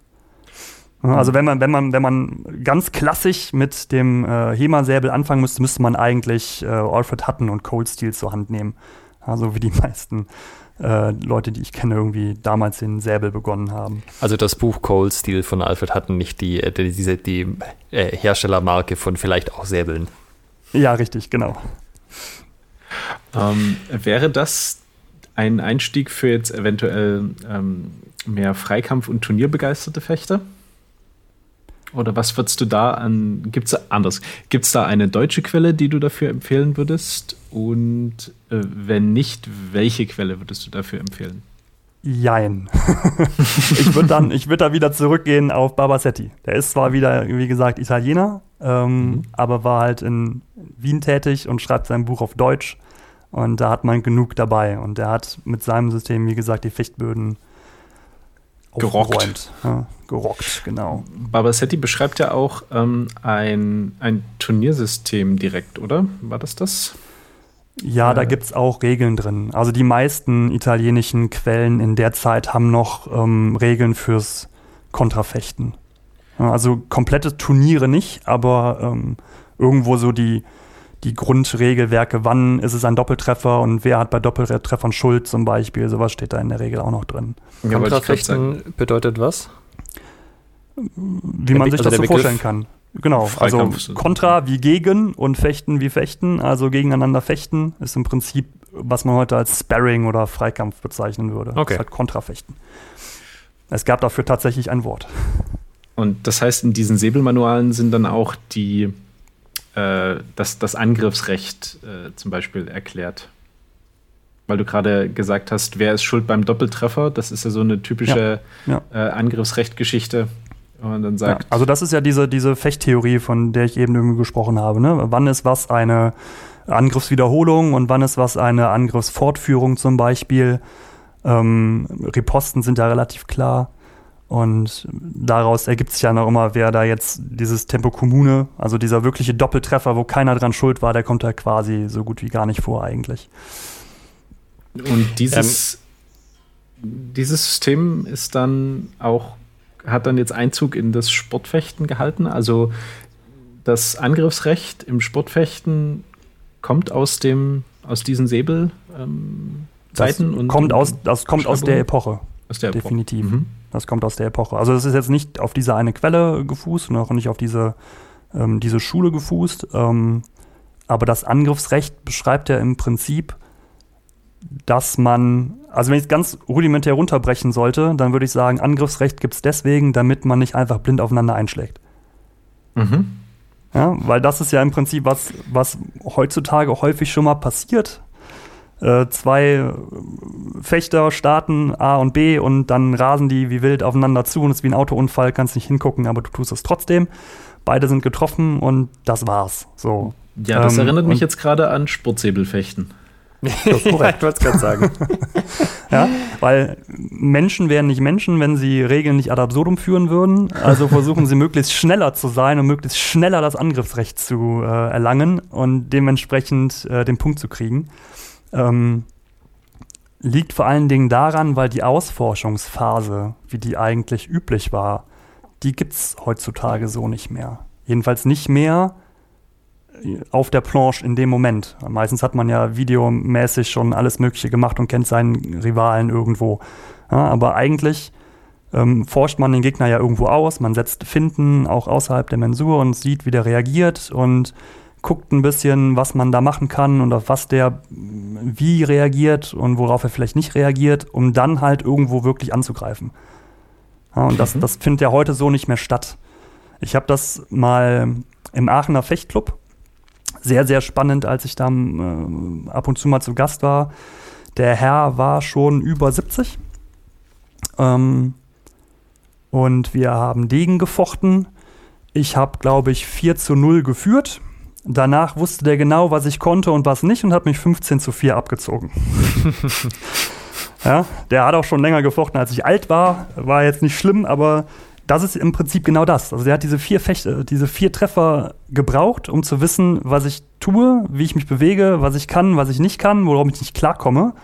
Und danach hat er das eiskalt ausgenutzt. So, und diese Ausforschungsphase, die hätte man natürlich möglichst gerne, bevor man einen Treffer kassiert. Ja? Ist heutzutage total egal. Aber äh, wenn man diese mit einnehmen würde in so einen, in so einen äh, Freikampf, ähm, dann sieht der anders aus. Äh, beschäftigt man sich als äh, historischer Säbelfechter in irgendeiner Form mit dem modernen Sportfechten? Also Sportsäbelfechten? Jein. Also. Oder nimmt man das eher belustigt zur Kenntnis? Nö, es ist, es ist nicht. Ähm, also die Grundsätze sind immer noch dieselben. Ähm, mir hatte mal jemand gesagt, in den 70er, 80er Jahren hätte wohl ein äh, guter Trainer gesagt, so außer Athletik haben wir jetzt das meiste rausgeholt. Jetzt müssen wir mal wieder auf Technik gehen. So, das ist auch gut möglich. Also das, was die Sportfechter uns ja um Welten voraus haben, ist halt Athletik. Ja, Ganz absolut. Ja, und ähm, wenn ich da mit viel Geschwindigkeit was rausholen kann, ja, dann habe ich halt mein Angriffsrecht und habe getroffen, bevor der andere irgendwie gezuckt hat. So, aber das, ähm, da ja nicht längst jeder Fechter im 19. Jahrhundert halt äh, Profiathlet war, und so viel auf Athletik äh, gesetzt hat, äh, musste das halt irgendwie auch so gehen. Ja? Und dann war man halt auch vorsichtiger. Dann hat man halt wieder dieses Ausforschen betrieben, bevor da irgendwas passiert ist. Ja, wenn man vom Verhalten irgendwie anfängt, sich zu bewegen. Ich kann dir die Frage nach den Quellen vielleicht nochmal ein bisschen anders stellen. Ähm, kannst, hast du einen Überblick, was heutzutage in den in der HEMA-Szene, also auch gerne auch in der internationalen, was da so die mhm. beliebtesten Säbelstile oder Quellen sind? Kann man das so sagen oder macht wirklich jeder sein eigenes Süppchen? Nee, also auf jeden Fall ähm, ne, ganz klar ist, wenn man in einem Land lebt, was Säbelquellen hat, oder auch nicht, wenn man Polen sieht, ähm, dann ähm, nimmt man meistens auch die. Ja? Also die Franzosen beschäftigen sich mit französischen Quellen, die Italiener mit italienischen Quellen, die meisten Deutschen, die ich kenne, auch mit deutschen Quellen. Ähm, kann man auch im ISS auch schön sehen. Meistens stellt jeder äh, externe Referent irgendwie auch ein Thema vor aus seinem, seinem Heimatland. Also der Jou guckt sich diverse Sachen an, ähm, die, die, in Frankreich passieren, zum Beispiel. Und ähm, es gibt dann aber halt auch immer wieder Quellen, die sehr übergreifend sind. So, eben erwähnte Art of Defense zum Beispiel gibt es in Deutschland auch. Ähm, man zum Beispiel Freifechter in äh, Köln. Ähm, das auch wieder eine sehr ausschweifende, aber trotzdem irgendwie sehr ähm, auf den Punkt gebrachte Militärquelle. Ja, beschäftigt zwar auch wieder mit Säbel, auch mit Scottish Broadsword, auch mit dem Spadroon, was im Prinzip ein stoßlastiger Haudegen ist. Ähm, aber ist eine, äh, eine schöne Quelle, die, die es auf den Punkt bringt, sag ich mal. Und eine relativ frühe Quelle eigentlich mit 1800, also von, von der Epoche her. Ja. Mhm. Ähm, international hat auf jeden Fall auch, jedenfalls die, die sich ähm, damit beschäftigen, diese ganze Scottish oder Highland Broadsword, ähm, äh, dieses Thema ist sehr medienaffin, ja, sehr beliebt. Ähm, meistens ist es Regimental Broadsword, also findet sich auch eben im Art of Defense wieder, aber da ist so diese Schottland-Verliebtheit von vielen Leuten drin, die das auch genau deswegen machen, weil die, weil die irgendwie Schottland-Fan sind. Und dann wollen die mit einem Broadsword fechten und dann und beschäftigt man sich eben damit. Und mit einem Schottenrock, genau. Ja, dann wollen die vielleicht mit einem Schottenrock ringen, wobei manche tun das auch, aber dann mit einem Broadsword fechten ist vollkommen in Ordnung. Ja, und äh, meistens hat das so einen regionalen Charakter, weil es ist ja wie im Langschwert. Ich meine, ihr seid jetzt Langschwertfechter, ihr habt eure deutsche Quelle und das ist ja auch super, aber beim Säbel habe ich die Wahl. Möchte ich mich da englisch mit äh, beschäftigen?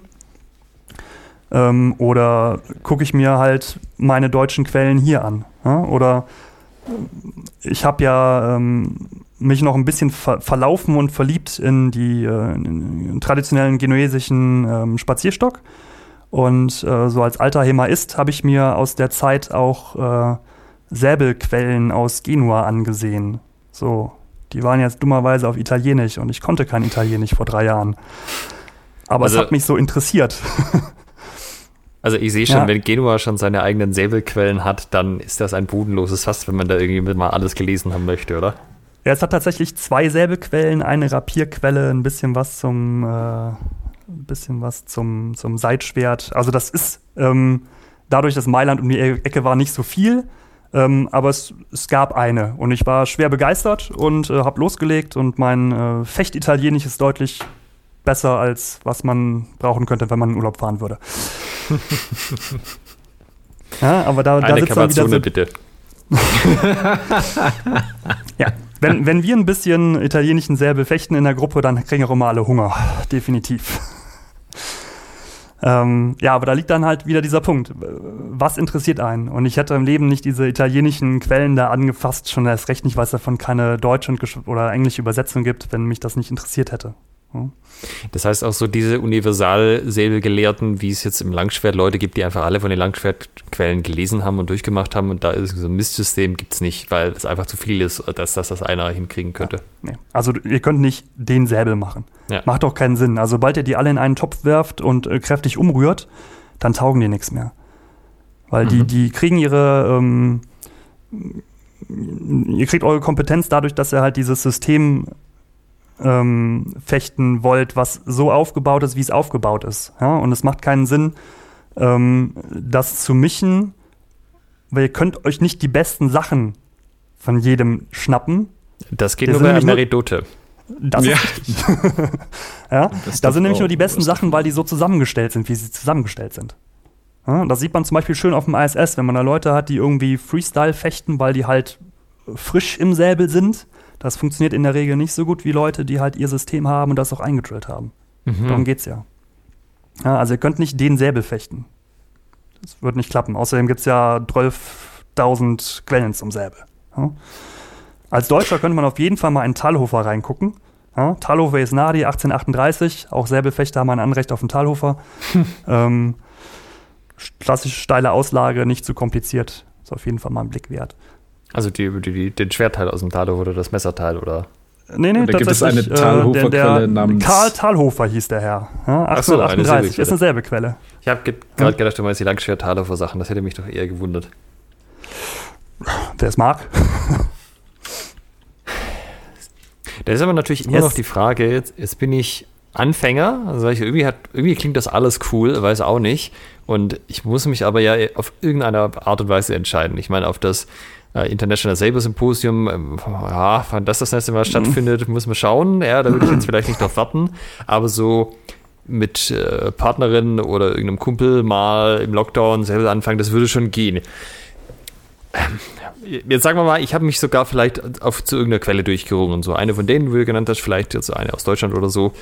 Ähm, wie geht's jetzt weiter? Ist jetzt so ein, ja, Säbel ist gleich Säbel? Das klang ja jetzt nicht so, weil da muss ich jetzt irgendwie ja an ein Übungsgerät rankommen. Ähm, wie, also, äh, wie spezifisch muss das auf die Quelle zugeschnitten sein? Ist das so ein 2 cm mehr oder weniger und das System funktioniert oder funktioniert nicht? Ist es ein, naja, solange es ungefähr nicht einen halben Meter zu lang ist und die Glocke oder das Gefäß so einigermaßen passt, ist es okay? Also, wie, wie gehe ich da an die Sache ran? Kann ich einen Sportsäbel also, nehmen? ja, genau. Ja, Sportsäbel wird gefährlich äh, für manche Systeme, weil die nicht genug Masse bringen. Ja, mit dem Sportsäbel kannst du vielleicht keine guten Mulinés schlagen aus dem Handgelenk, weil da fehlt der Zug aus dem Ding. Ähm, ist aber für andere Systeme, für so einen Hatten zum Beispiel, äh, durchaus machbar. Ja? Kann man machen, kann man kaufen. Ja? Kostet, weiß ich nicht, was kosten die Dinger? 40, 50 Euro? Ähm, könnt euch aber auch einen Buchenholzstock nehmen, einfach. Ja? Ganz traditionell, klassisch, äh, gerade in Großbritannien, der Single Stick war ja die Übungswaffe für den Säbel ähm, was auch nicht mehr war als ein äh, äh, Eschenholzstock äh, mit einem mit Korb, also wirklich einem geflochtenen Korb oder einem Lederkorb um die Hand. Ja, das war das äh, Einfachste, was er haben könnte zum Trainieren. Ist nicht teuer, nicht so gefährlich. Mhm. Und dann gib ihm. Also wir haben auch angefangen mit äh, Ratternstöcken. Da habe ich damals einen Alubügel durchgezogen.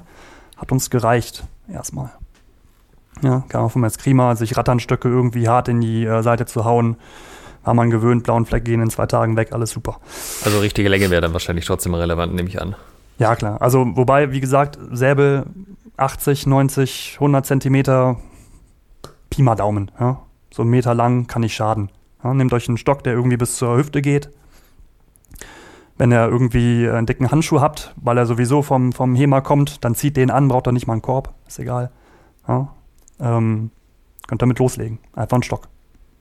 Mhm, das heißt also auch, die Säbelquellen unterscheiden sich bei der Länge vom Säbel gar nicht so stark. Nee, nicht, nicht, also klar, es gibt Säbel für Kavallerie, die sind 1,10 Meter lang und ja, es gibt Seitgewehre, die sind nur 80 Zentimeter lang, aber im Grunde kommt es auf Pi mal Daumen einen Meter raus, dann ist das in Ordnung. Okay, also das ist so die, die süße Stelle, wie man so schön sagt. Der Sweet Spot. Aber wie gesagt, mehr braucht er nicht. Nimmt, nimmt einen Single-Stick und los geht's. Okay. Ja. Das Kleine heißt, Maske, Handschuh. Das heißt, wenn, wenn ich das jetzt eine Weile gemacht habe, wie ich sage, ich hätte, würde ich schon auch gerne mal mit Stahl. Ab dem Zeitpunkt sollte ich dann aber wahrscheinlich schon wissen, was ich tatsächlich für ein Säbel brauche, nehme ich an. Ja, das wäre das wär ganz gut, ne? wenn man ein bisschen einen Säbel hat, der dann auch auf die Quelle ein bisschen, ähm, bisschen, ja, ein bisschen zugeschnitten ist. Muss nicht 100% passen, aber irgendwie wenn der einen Bügel angibt und ihr holt euch direkt ein Riesending mit einem Muschelgefäß, dann ist das vielleicht einfach noch mal ein bisschen überschossen, das ganze Ding. Zu welchem Hersteller gehe ich denn da, um mir einen passenden Säbel zu holen in Stahl? Da gibt es diverse, die gerade auf dem Markt sind, tatsächlich. Ähm, die ersten guten hat ähm, Regenia gemacht bin ich momentan nicht so von begeistert, weil die immer schwerer geworden sind, irgendwie immer härter geworden, wegen der Turnierszene irgendwie, damit die nicht auseinanderfallen.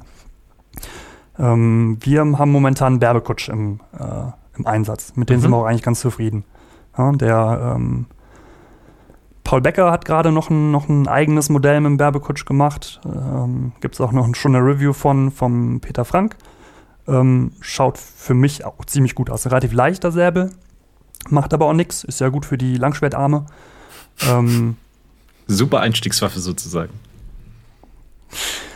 Äh, Finde ich toll, könnte ich mir vorstellen. Wäre zum Beispiel für so einen Barbasetti oder für so einen Hatten super. Mhm. Ja? Ähm, wenn ich jetzt aber halt eher irgendwie meine Quelle sagt, ich brauche ein Bügelgefäß, ähm, dann wird es schon wieder ein bisschen, bisschen problematischer, weil die meisten Bügelgefäße ähm, gibt es einfach nicht. Ja, also muss man sich meistens irgendwas machen lassen, denn normalerweise bieten die Leute halt irgendwas an mit einem relativ großen Handschutz. Weil man mhm. sich ja die Hände schützen möchte. Ne? Aus eben gesagtem Grund, ein größerer Handschutz hat größeren Handschutz. Wow. Ähm, und ich muss den ja nicht die ganze Zeit an der Seite schleppen, also stört er mich auch nicht. Ähm, was auf jeden Fall aber immer geht, ähm, wäre Black Fencer zum Beispiel. Die haben zum Beispiel auch einen schönen Bügelsäbel ähm, von, dem, von der Infanterievariante von dem 1796er im Angebot. Der kostet auch schon wieder 300 Ocken. Der wäre vielleicht nicht so ideal als Einsteigersäbel. Ähm, aber die haben haufenweise ähm, Säbel ähm, in ihrer Nylon, ihrer Nylon-Rubrik und die kosten irgendwas um die 60, 70 Euro. Lasse 80 kosten, wenn die irgendwie komplexere Gehilze haben. Mhm. Und das Schöne ist, ähm, dass Langschwertfechter mit so Nylons vielleicht Probleme haben, weil die unheimlich viel Winden und Bindung halten links und rechts. Aber wenn ihr Säbel fechten wollt, dann pariert er das und repostiert das. Und da ist in der Regel kein langes Rumwühlen in den Klingen. Mhm. Ja? Die sind zwar sehr rutschig, also Stoßfechten würde ich damit nicht empfehlen, ähm, aber für einfaches Hiebfechten ist quasi äh, der Cadillac unter den Single Sticks wäre so ein Fencer Nylon. okay. Okay. Ähm, weil du das Gewicht angesprochen hast, also wir hatten ja schon, Kavallerie hat vielleicht ein bisschen schwerere Säbel als andere Leute oder so, aber es gibt ja wahrscheinlich so ein Mindestgewicht, was ich schon haben sollte, dass ich halt, also wegen ja zum Beispiel auch so ein Sportsäbel für viele Sachen nicht so gut wäre. Kannst du da nochmal irgendwie einen Überblick geben? Ähm, also wenn ihr, das ist das Schöne, wenn ihr eine Säbelquelle habt, dann haben die sehr, sehr häufig auch Angaben zu den Säbeln, die die benutzen. Ah, tatsächlich, okay.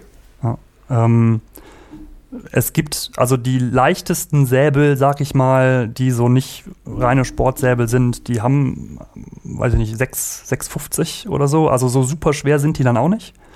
Ähm, ja, okay, sind dann wahrscheinlich eher so ein bisschen für den Duellkontext.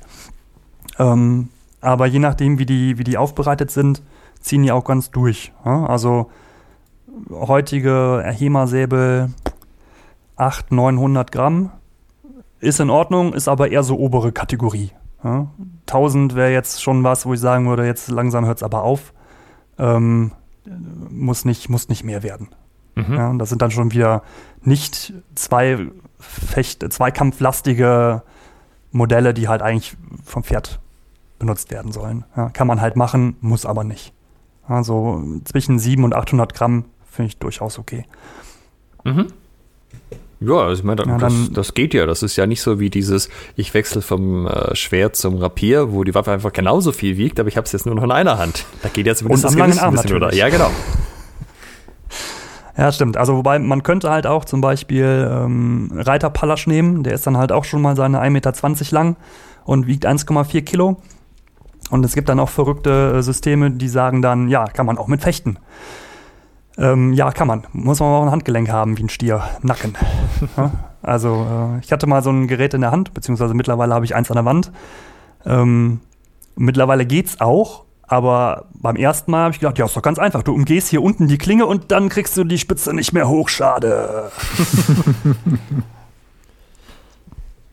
ja, aber wenn man die halt einfach nur vom Pferd nach vorne richten muss, ist das vollkommen in Ordnung. Äh, ich habe hier übrigens mal nebenbei noch so eine äh, Säbelquelle der, der deutschen Schule aufgemacht und da ist wirklich minutiös beschrieben, wie dieser Säbel auszusehen hat. Also da macht man sich wirklich keine Sorgen machen. Ähm, da kann man nach Anleitung sich äh, was selber schmieden. Also wirklich die, die Glocke ist äh, der Bügel, das Kreuz, die Klinge. Äh, es ist alles detailliert beschrieben. Also ich bin ja nicht also, auf viel im selben neidisch, aber das ist schon ziemlich cool. Das hätte ich mir auch gewünscht für die Lichtenauer Quellen. So schaut ein Langschwert aus, das braucht ihr, das Gewicht, zack, zack. Ja, genau. Also ich meine, wir haben ja auch den Vorteil, wir haben Säbel. Also ich habe auch Säbel zu Hause, weil die einfach nicht so teuer sind. Also ihr findet ja jetzt auch noch, wenn ihr auf passende Portale geht, ähm, Originale aus dem 19. Jahrhundert. Das ist ja überhaupt kein Problem. Die wurden fürs Militär haufenweise produziert zum Beispiel, wurden teilweise gar nicht eingesetzt, liegen da so rum. Ja, und irgendjemand hatte die mal an der Wand und dann werden die halt verkauft. Und dann zahlst du für ein Original, ähm, für, für einen guten, fechttauglichen, vielleicht nicht Sammlerstück, weil die gehen dann aus Sammlergründen viel zu teuer weg, aber dann zahlt man 150, 300 Euro, 600 Euro, je nachdem, was für ein, äh, was, was für ein Modell das ist. Und das ist ja kein Geld. Also wenn ich das äh, mal aufrechne für irgendwas, was so die Standard-HEMA-Szene äh, für eine Originalwaffe ausgeben würde. Ja, und dann hat man, hat man Original, kann sich danach eins schmieden lassen, da brauche ich auch kein Buch für.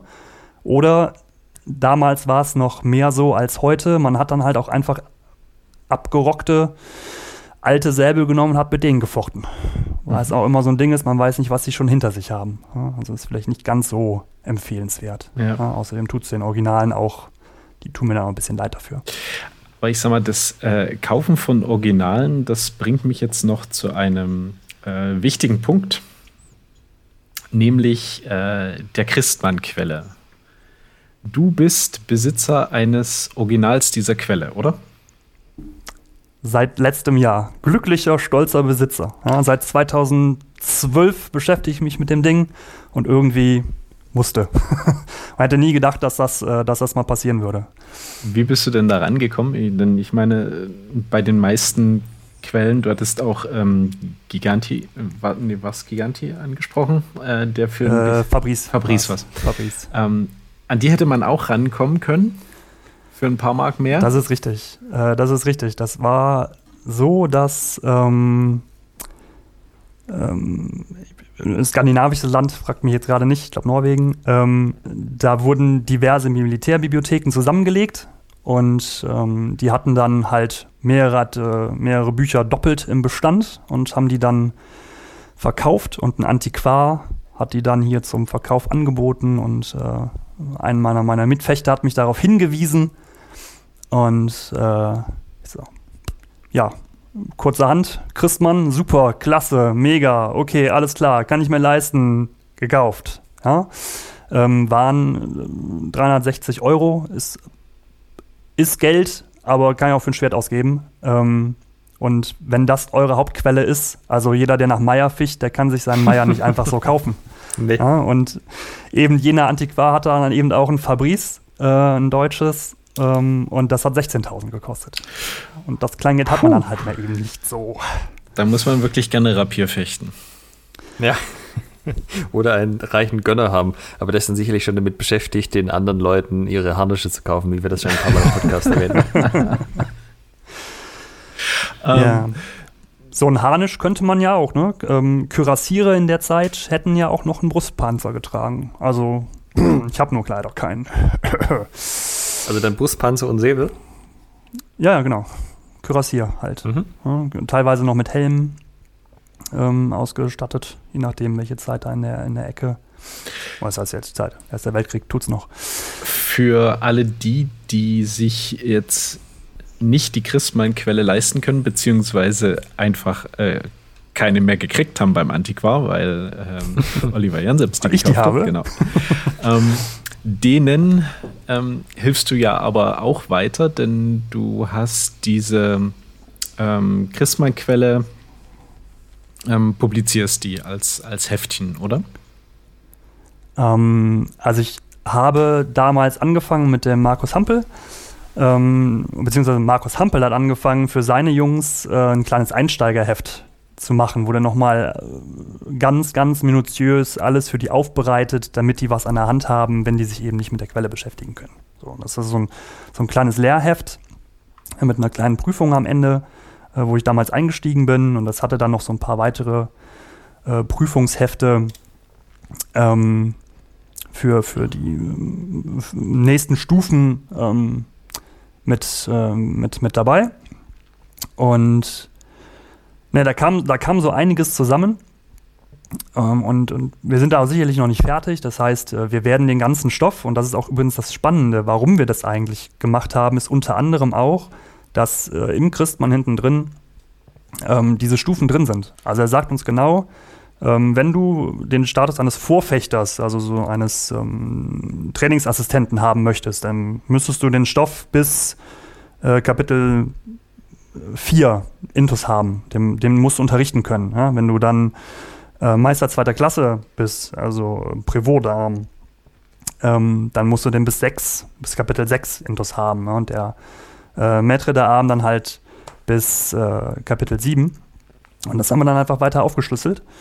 Und äh, desto mehr wir diese Hefte geschrieben haben, ähm, desto mehr musste man auch abtippen. Das Ganze natürlich auch äh, mit, mit Zitaten aus der Quelle ähm, unter, untermalt wurde. Und da habe ich irgendwann gesagt, ach, scheiß die Wand an, dann schreibe ich halt das ganze Buch ab.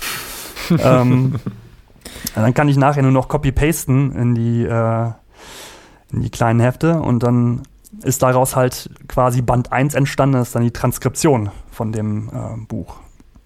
Aber das Ganze ist ja in Fraktur gedruckt und das kann tatsächlich heutzutage nicht unbedingt jeder, der nicht ständig in solche Bücher guckt, lesen. Ja? Wobei es, wenn man da einmal drin ist, ist man da einmal drin, ist alles gut.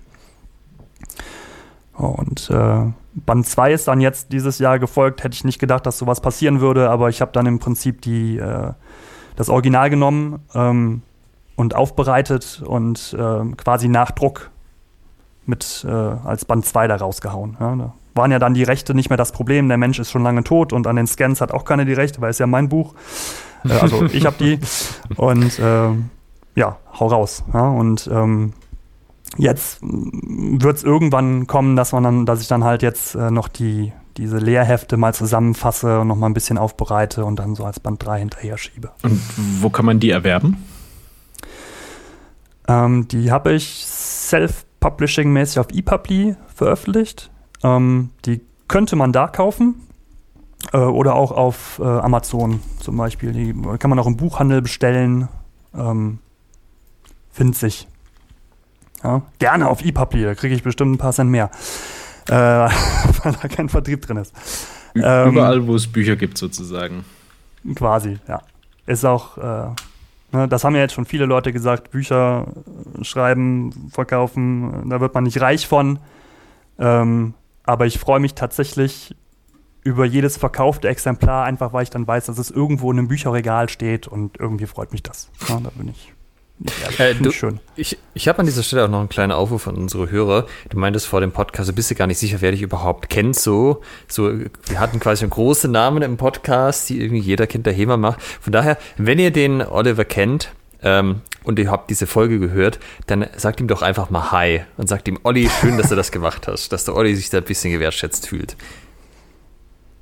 Wäre jetzt schade, wenn keiner schreibt, von daher äh, nicht einfach darauf warten, dass die anderen das machen, sondern selbst äh, aktiv werden.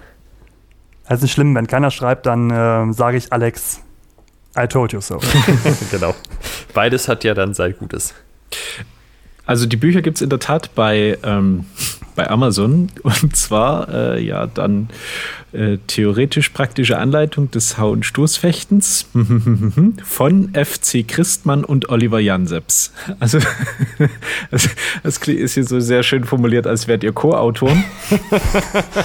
ja, tatsächlich ist das eine Angabe ähm, Autor und Übersetzer. Und da habe ich als Transkriptor einfach dann halt meinen Namen eingeben, weil das muss da irgendwo rein. Mhm. Sonst steht der Name da nicht bei.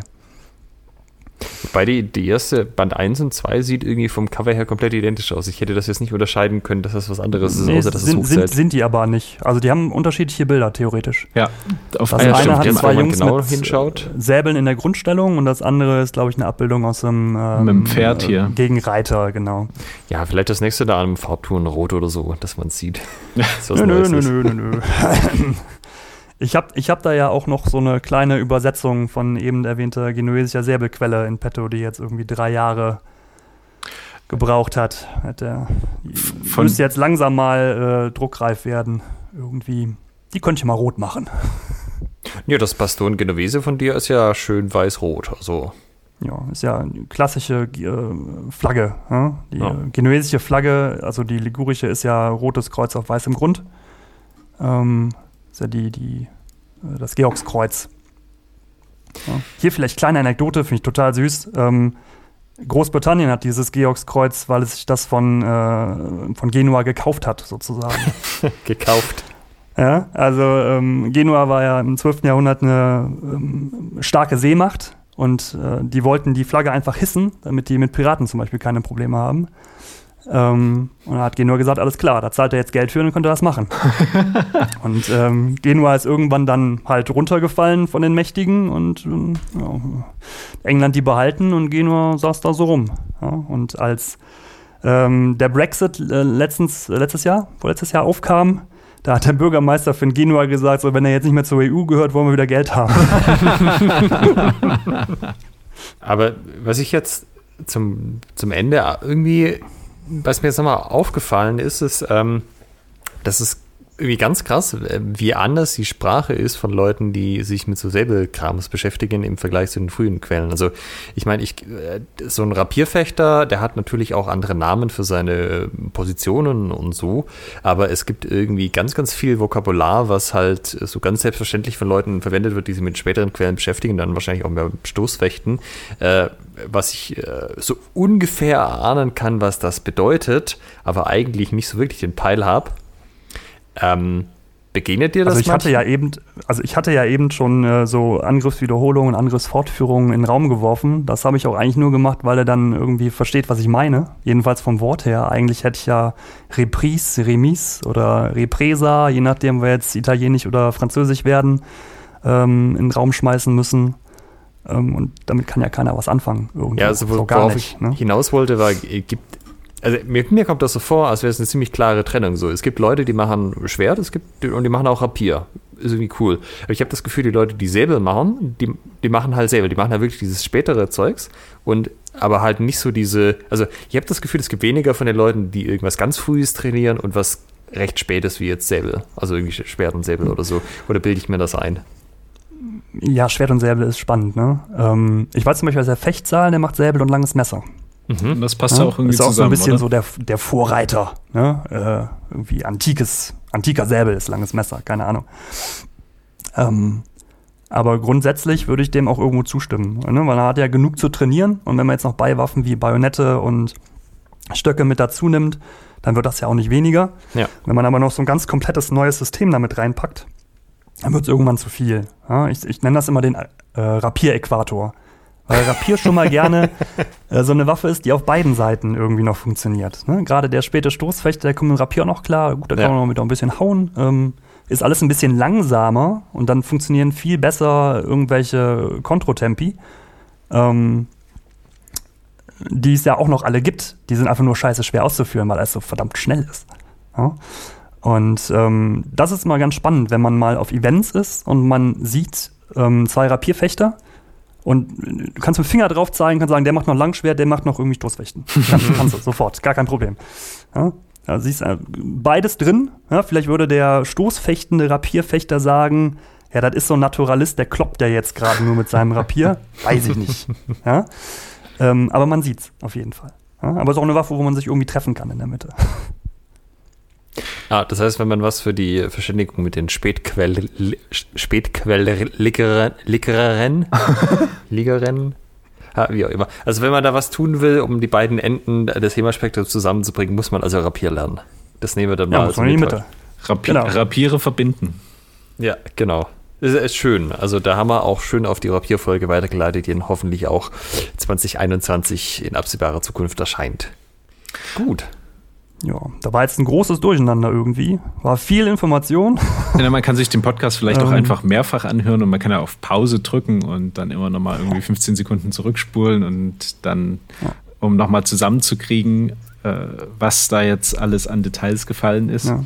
Also ich habe zumindest ja einen ganz guten Überblick bekommen und weiß jetzt, dass für mich, der äh, wahrscheinlich dann eher irgendwie Turniere fechten wollte mit einem Säbel, dann Luigi Barbasetti die Quelle der Wahl ist. und man das einfach mit einem guten Stock äh, anfangen kann. Ich kann ja auch noch mal was Abgefahrenes in den Raum werfen. Ähm, wir haben tatsächlich noch späte Quellen. Ähm, es gibt eine französische von 1911, die benutzt den Säbel und als linke Hand äh, die Scheide. Ne? Die hatten ja schwere Metallscheiden, dann haben die die halt einfach noch mit benutzt. Ja? Oder, also nicht ähm, Rapier und Dolch, sondern Säbel und Scheide. Genau. ja, oder ähm, es gibt ähm, der Klewang, also dieser, äh, ja, also die Niederländer haben ein System mit Klewang und Karabiner.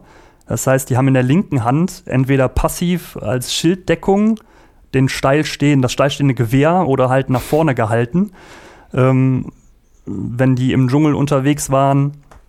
Und ähm, ja, da kann man halt dann nicht schießen, sondern hatte man das Gewehr links in der Hand und äh, sein, seinen Säbel rechts hatte man da noch eine Beiwaffe und das war einfach ein 2,5 Kilo schwerer Stangenschild. Ja? Oder Pringle Green war irgendwie Boarding Actions 1812 oder so. Ähm, der hatte als linke Hand äh, eine Pistole. Ja, also Steinschlosspistole. Da muss man auch ein bisschen aufpassen. Man konnte halt nicht verhangen parieren, da fällt die Kugel raus, halt blöd. ja. ähm, oder man hat die tonfahrmäßig an Unterarm gelegt. Total spannend. Ja. Eine, eine Anweisung zum Beispiel war, äh, fang erstmal an, mit ihm zu fechten, wenn du merkst, er ist besser als du, erschieß ihn. also das wären so drei von den eher abgefahreneren Beiwaffenquellen. Kann man mal machen. Ansonsten ist ja Säbel eigentlich Säbel. Punkt. Ja, da war ja heute wirklich für alle was dabei. Also jetzt zum Schluss nochmal für die, die sagen, das oh, ist mir schon ein bisschen zu langweilig irgendwie. Also ich finde dann spätestens bei den von dir gewaffen, äh, gewaffneten, genau, äh, von dir bewaffneten Quellen, ähm, das, äh, das sollte dann wirklich das letzte Herz für, für Säbel erfreuen. Und Man kann das auch emotional so gut nachvollziehen, so dieses, Mann, der ist viel besser als ich. das Bedürfnis habe ich bei manchem Langschwertturnier auch manchmal. Ja, eben, genau man spürt das richtig im Herzen, wenn man dieses Gefühl kennt. Ist einfach aus der, aus der Ecke äh, gar nicht erst zur Mitte gehen, sondern direkt. ja, hast ja vielleicht noch deinen, ähm, deinen Trainer dabei oder irgendeinen Sekundanten, der da in deiner Ecke steht und schon mal zielt. Ja. Jetzt! Also ich denke, hier war dann wirklich für jeden was dabei. Und ähm, zum Abschluss noch die Frage, die wir an, an alle unsere Gäste haben, wie, ähm, wie kann man dich unterstützen? Also wir hatten jetzt äh, deine selbst verlegten ähm, Werke, die zu kaufen. Ist sicherlich eine Variante. Ähm, kann man äh, dich in, in irgendeiner Form unterstützen? Und äh, wenn man jetzt sagt, ich wenn man nicht zu denen gehört, die jetzt äh, dir schreiben werden, dass sie dich kennen, sondern dich gerne kennenlernen wollen und dir deshalb schreiben, auf welchem Weg kann man dich denn dann kontaktieren? Das ist jetzt hier keine Dating-Plattform, oder? Nee. Okay. ähm, äh, grundsätzlich unterstützen ist, also ich mache den Kram, weil ich den Kram halt gerne mache. Ja, das ist, äh, ich lebe da nicht von. Ähm, ich muss da nicht von leben, deswegen kann ich den Scheiß halt auch machen, egal wie nischig der ist. Ja? Äh, wie viele Vereine waren das nochmal laut Thema-Zensus, die irgendwie selber machen? Können nicht viele gewesen sein. Ähm, dementsprechend, ich freue mich über jeden, der da irgendwie so ein Buch kauft. Freue ich mich einfach drüber. Nicht des Geldes wegen, so einfach, weil ich weiß, da steht was von mir irgendwie im Schrank für dich schön. Ähm, 22. Ein, sehr gut. ähm, und wenn ich habe einen kleinen Blog, ja, bastongenuese.de. Er ist nur bedingt säbellastig wegen der zwei Säbelquellen, ähm, aber da ist so mein, mein Weg in den, diesen, diesen genuesischen ähm, Geschichten drin so ein bisschen festgehalten, weil das kennt man halt auch nicht. Schaut da mal rein. Ja, wäre schön, wenn das Leute mal kennenlernen, einfach, dass es sowas gibt. Ja. Ähm, ich freue mich einfach Leute kennenzulernen auf Events. Ich komme gerne. ähm, fahr gerne durch die Gegend. Leider fehlt einem dann ja irgendwann die Zeit, wie gesagt. Ich muss nicht in dem Sinne unterstützt werden. Ich lebe davon nicht. Ich habe einfach Spaß mit euch und gut ist. Okay. Dann schreibt, dem, dann schreibt dem Oliver, dass er ihn kennt, dass er das cool fandet. Genau. Und ähm, den, den Blog und natürlich die Links zu den Büchern packen wir in die Show Notes. Und zu den ganzen zahlreichen Säbelquellen natürlich auch. Also alle packen wir da nicht rein. Das haben wir ja so eine eigene Wiki nur für ja, Säbelquellen. Genau, die Säbel-Wiki bei Schwertgeflüster. Also das könnte man vielleicht noch schnell in den Raum werfen. Google Books hat unendlich viele Säbelquellen. Ja? Also ihr kommt da ran, ohne Probleme. Ihr müsst dann keine, theoretisch nichts kaufen oder so. Mhm. Ja? Also ja, wenn ihr Links da reinhauen wollt, ähm, seitenweise. Das ist noch ein sehr schöner Tipp zum Abschluss hier. Dann beschließen wir die heutige Folge, die äh, äußerst informativ war und auch eine der, ich würde sagen, kompliziertesten Waffen, also nicht sozusagen vom Fechterischen her, doch das wahrscheinlich natürlich auch, aber vor allen Dingen vom Drumherum her, von, den, von der Quellenlage und von den verschiedenen Systemen die ja, wir, wir sind ein bisschen ambitioniert haben. gestartet heute. Ja. Ähm, also man muss einfach sagen, wenn wir jetzt uns um eine Quelle gekümmert hätten irgendwie, dann wäre das alles äh, ganz anders gelaufen. Ne? Aber das ist einfach, da können wir Doktorarbeiten mit füllen. Na, aber dann Thema hätten wir die Zeit wahrscheinlich auch voll gekriegt. Sicher, ganz sicher. Wenn ihr sozusagen noch mehr wissen wollt zum Säbel und äh, Details zu den Quellen und Systemen, dann wendet euch am besten direkt an Oliver Jansips. Ich sage vielen Dank für heute, Olli. Und äh, ja, ansonsten bis zum nächsten Mal. Macht's gut. Tschüss. Ciao. Ciao. Folge 52, das heißt, wir haben ja jetzt jede Woche veröffentlicht, auch schon wieder ein Jahr vorbei. Coole Sache, den Podcast gibt es ein Jahr. Das heißt, wir haben uns nochmal was rausgesucht, was vielfach von unseren Hörern gewünscht wurde, nämlich wir reden darüber, wie man das Ringen und im Speziellen das Leibringen trainiert in der nächsten Folge. Hört rein, bis zum nächsten Mal.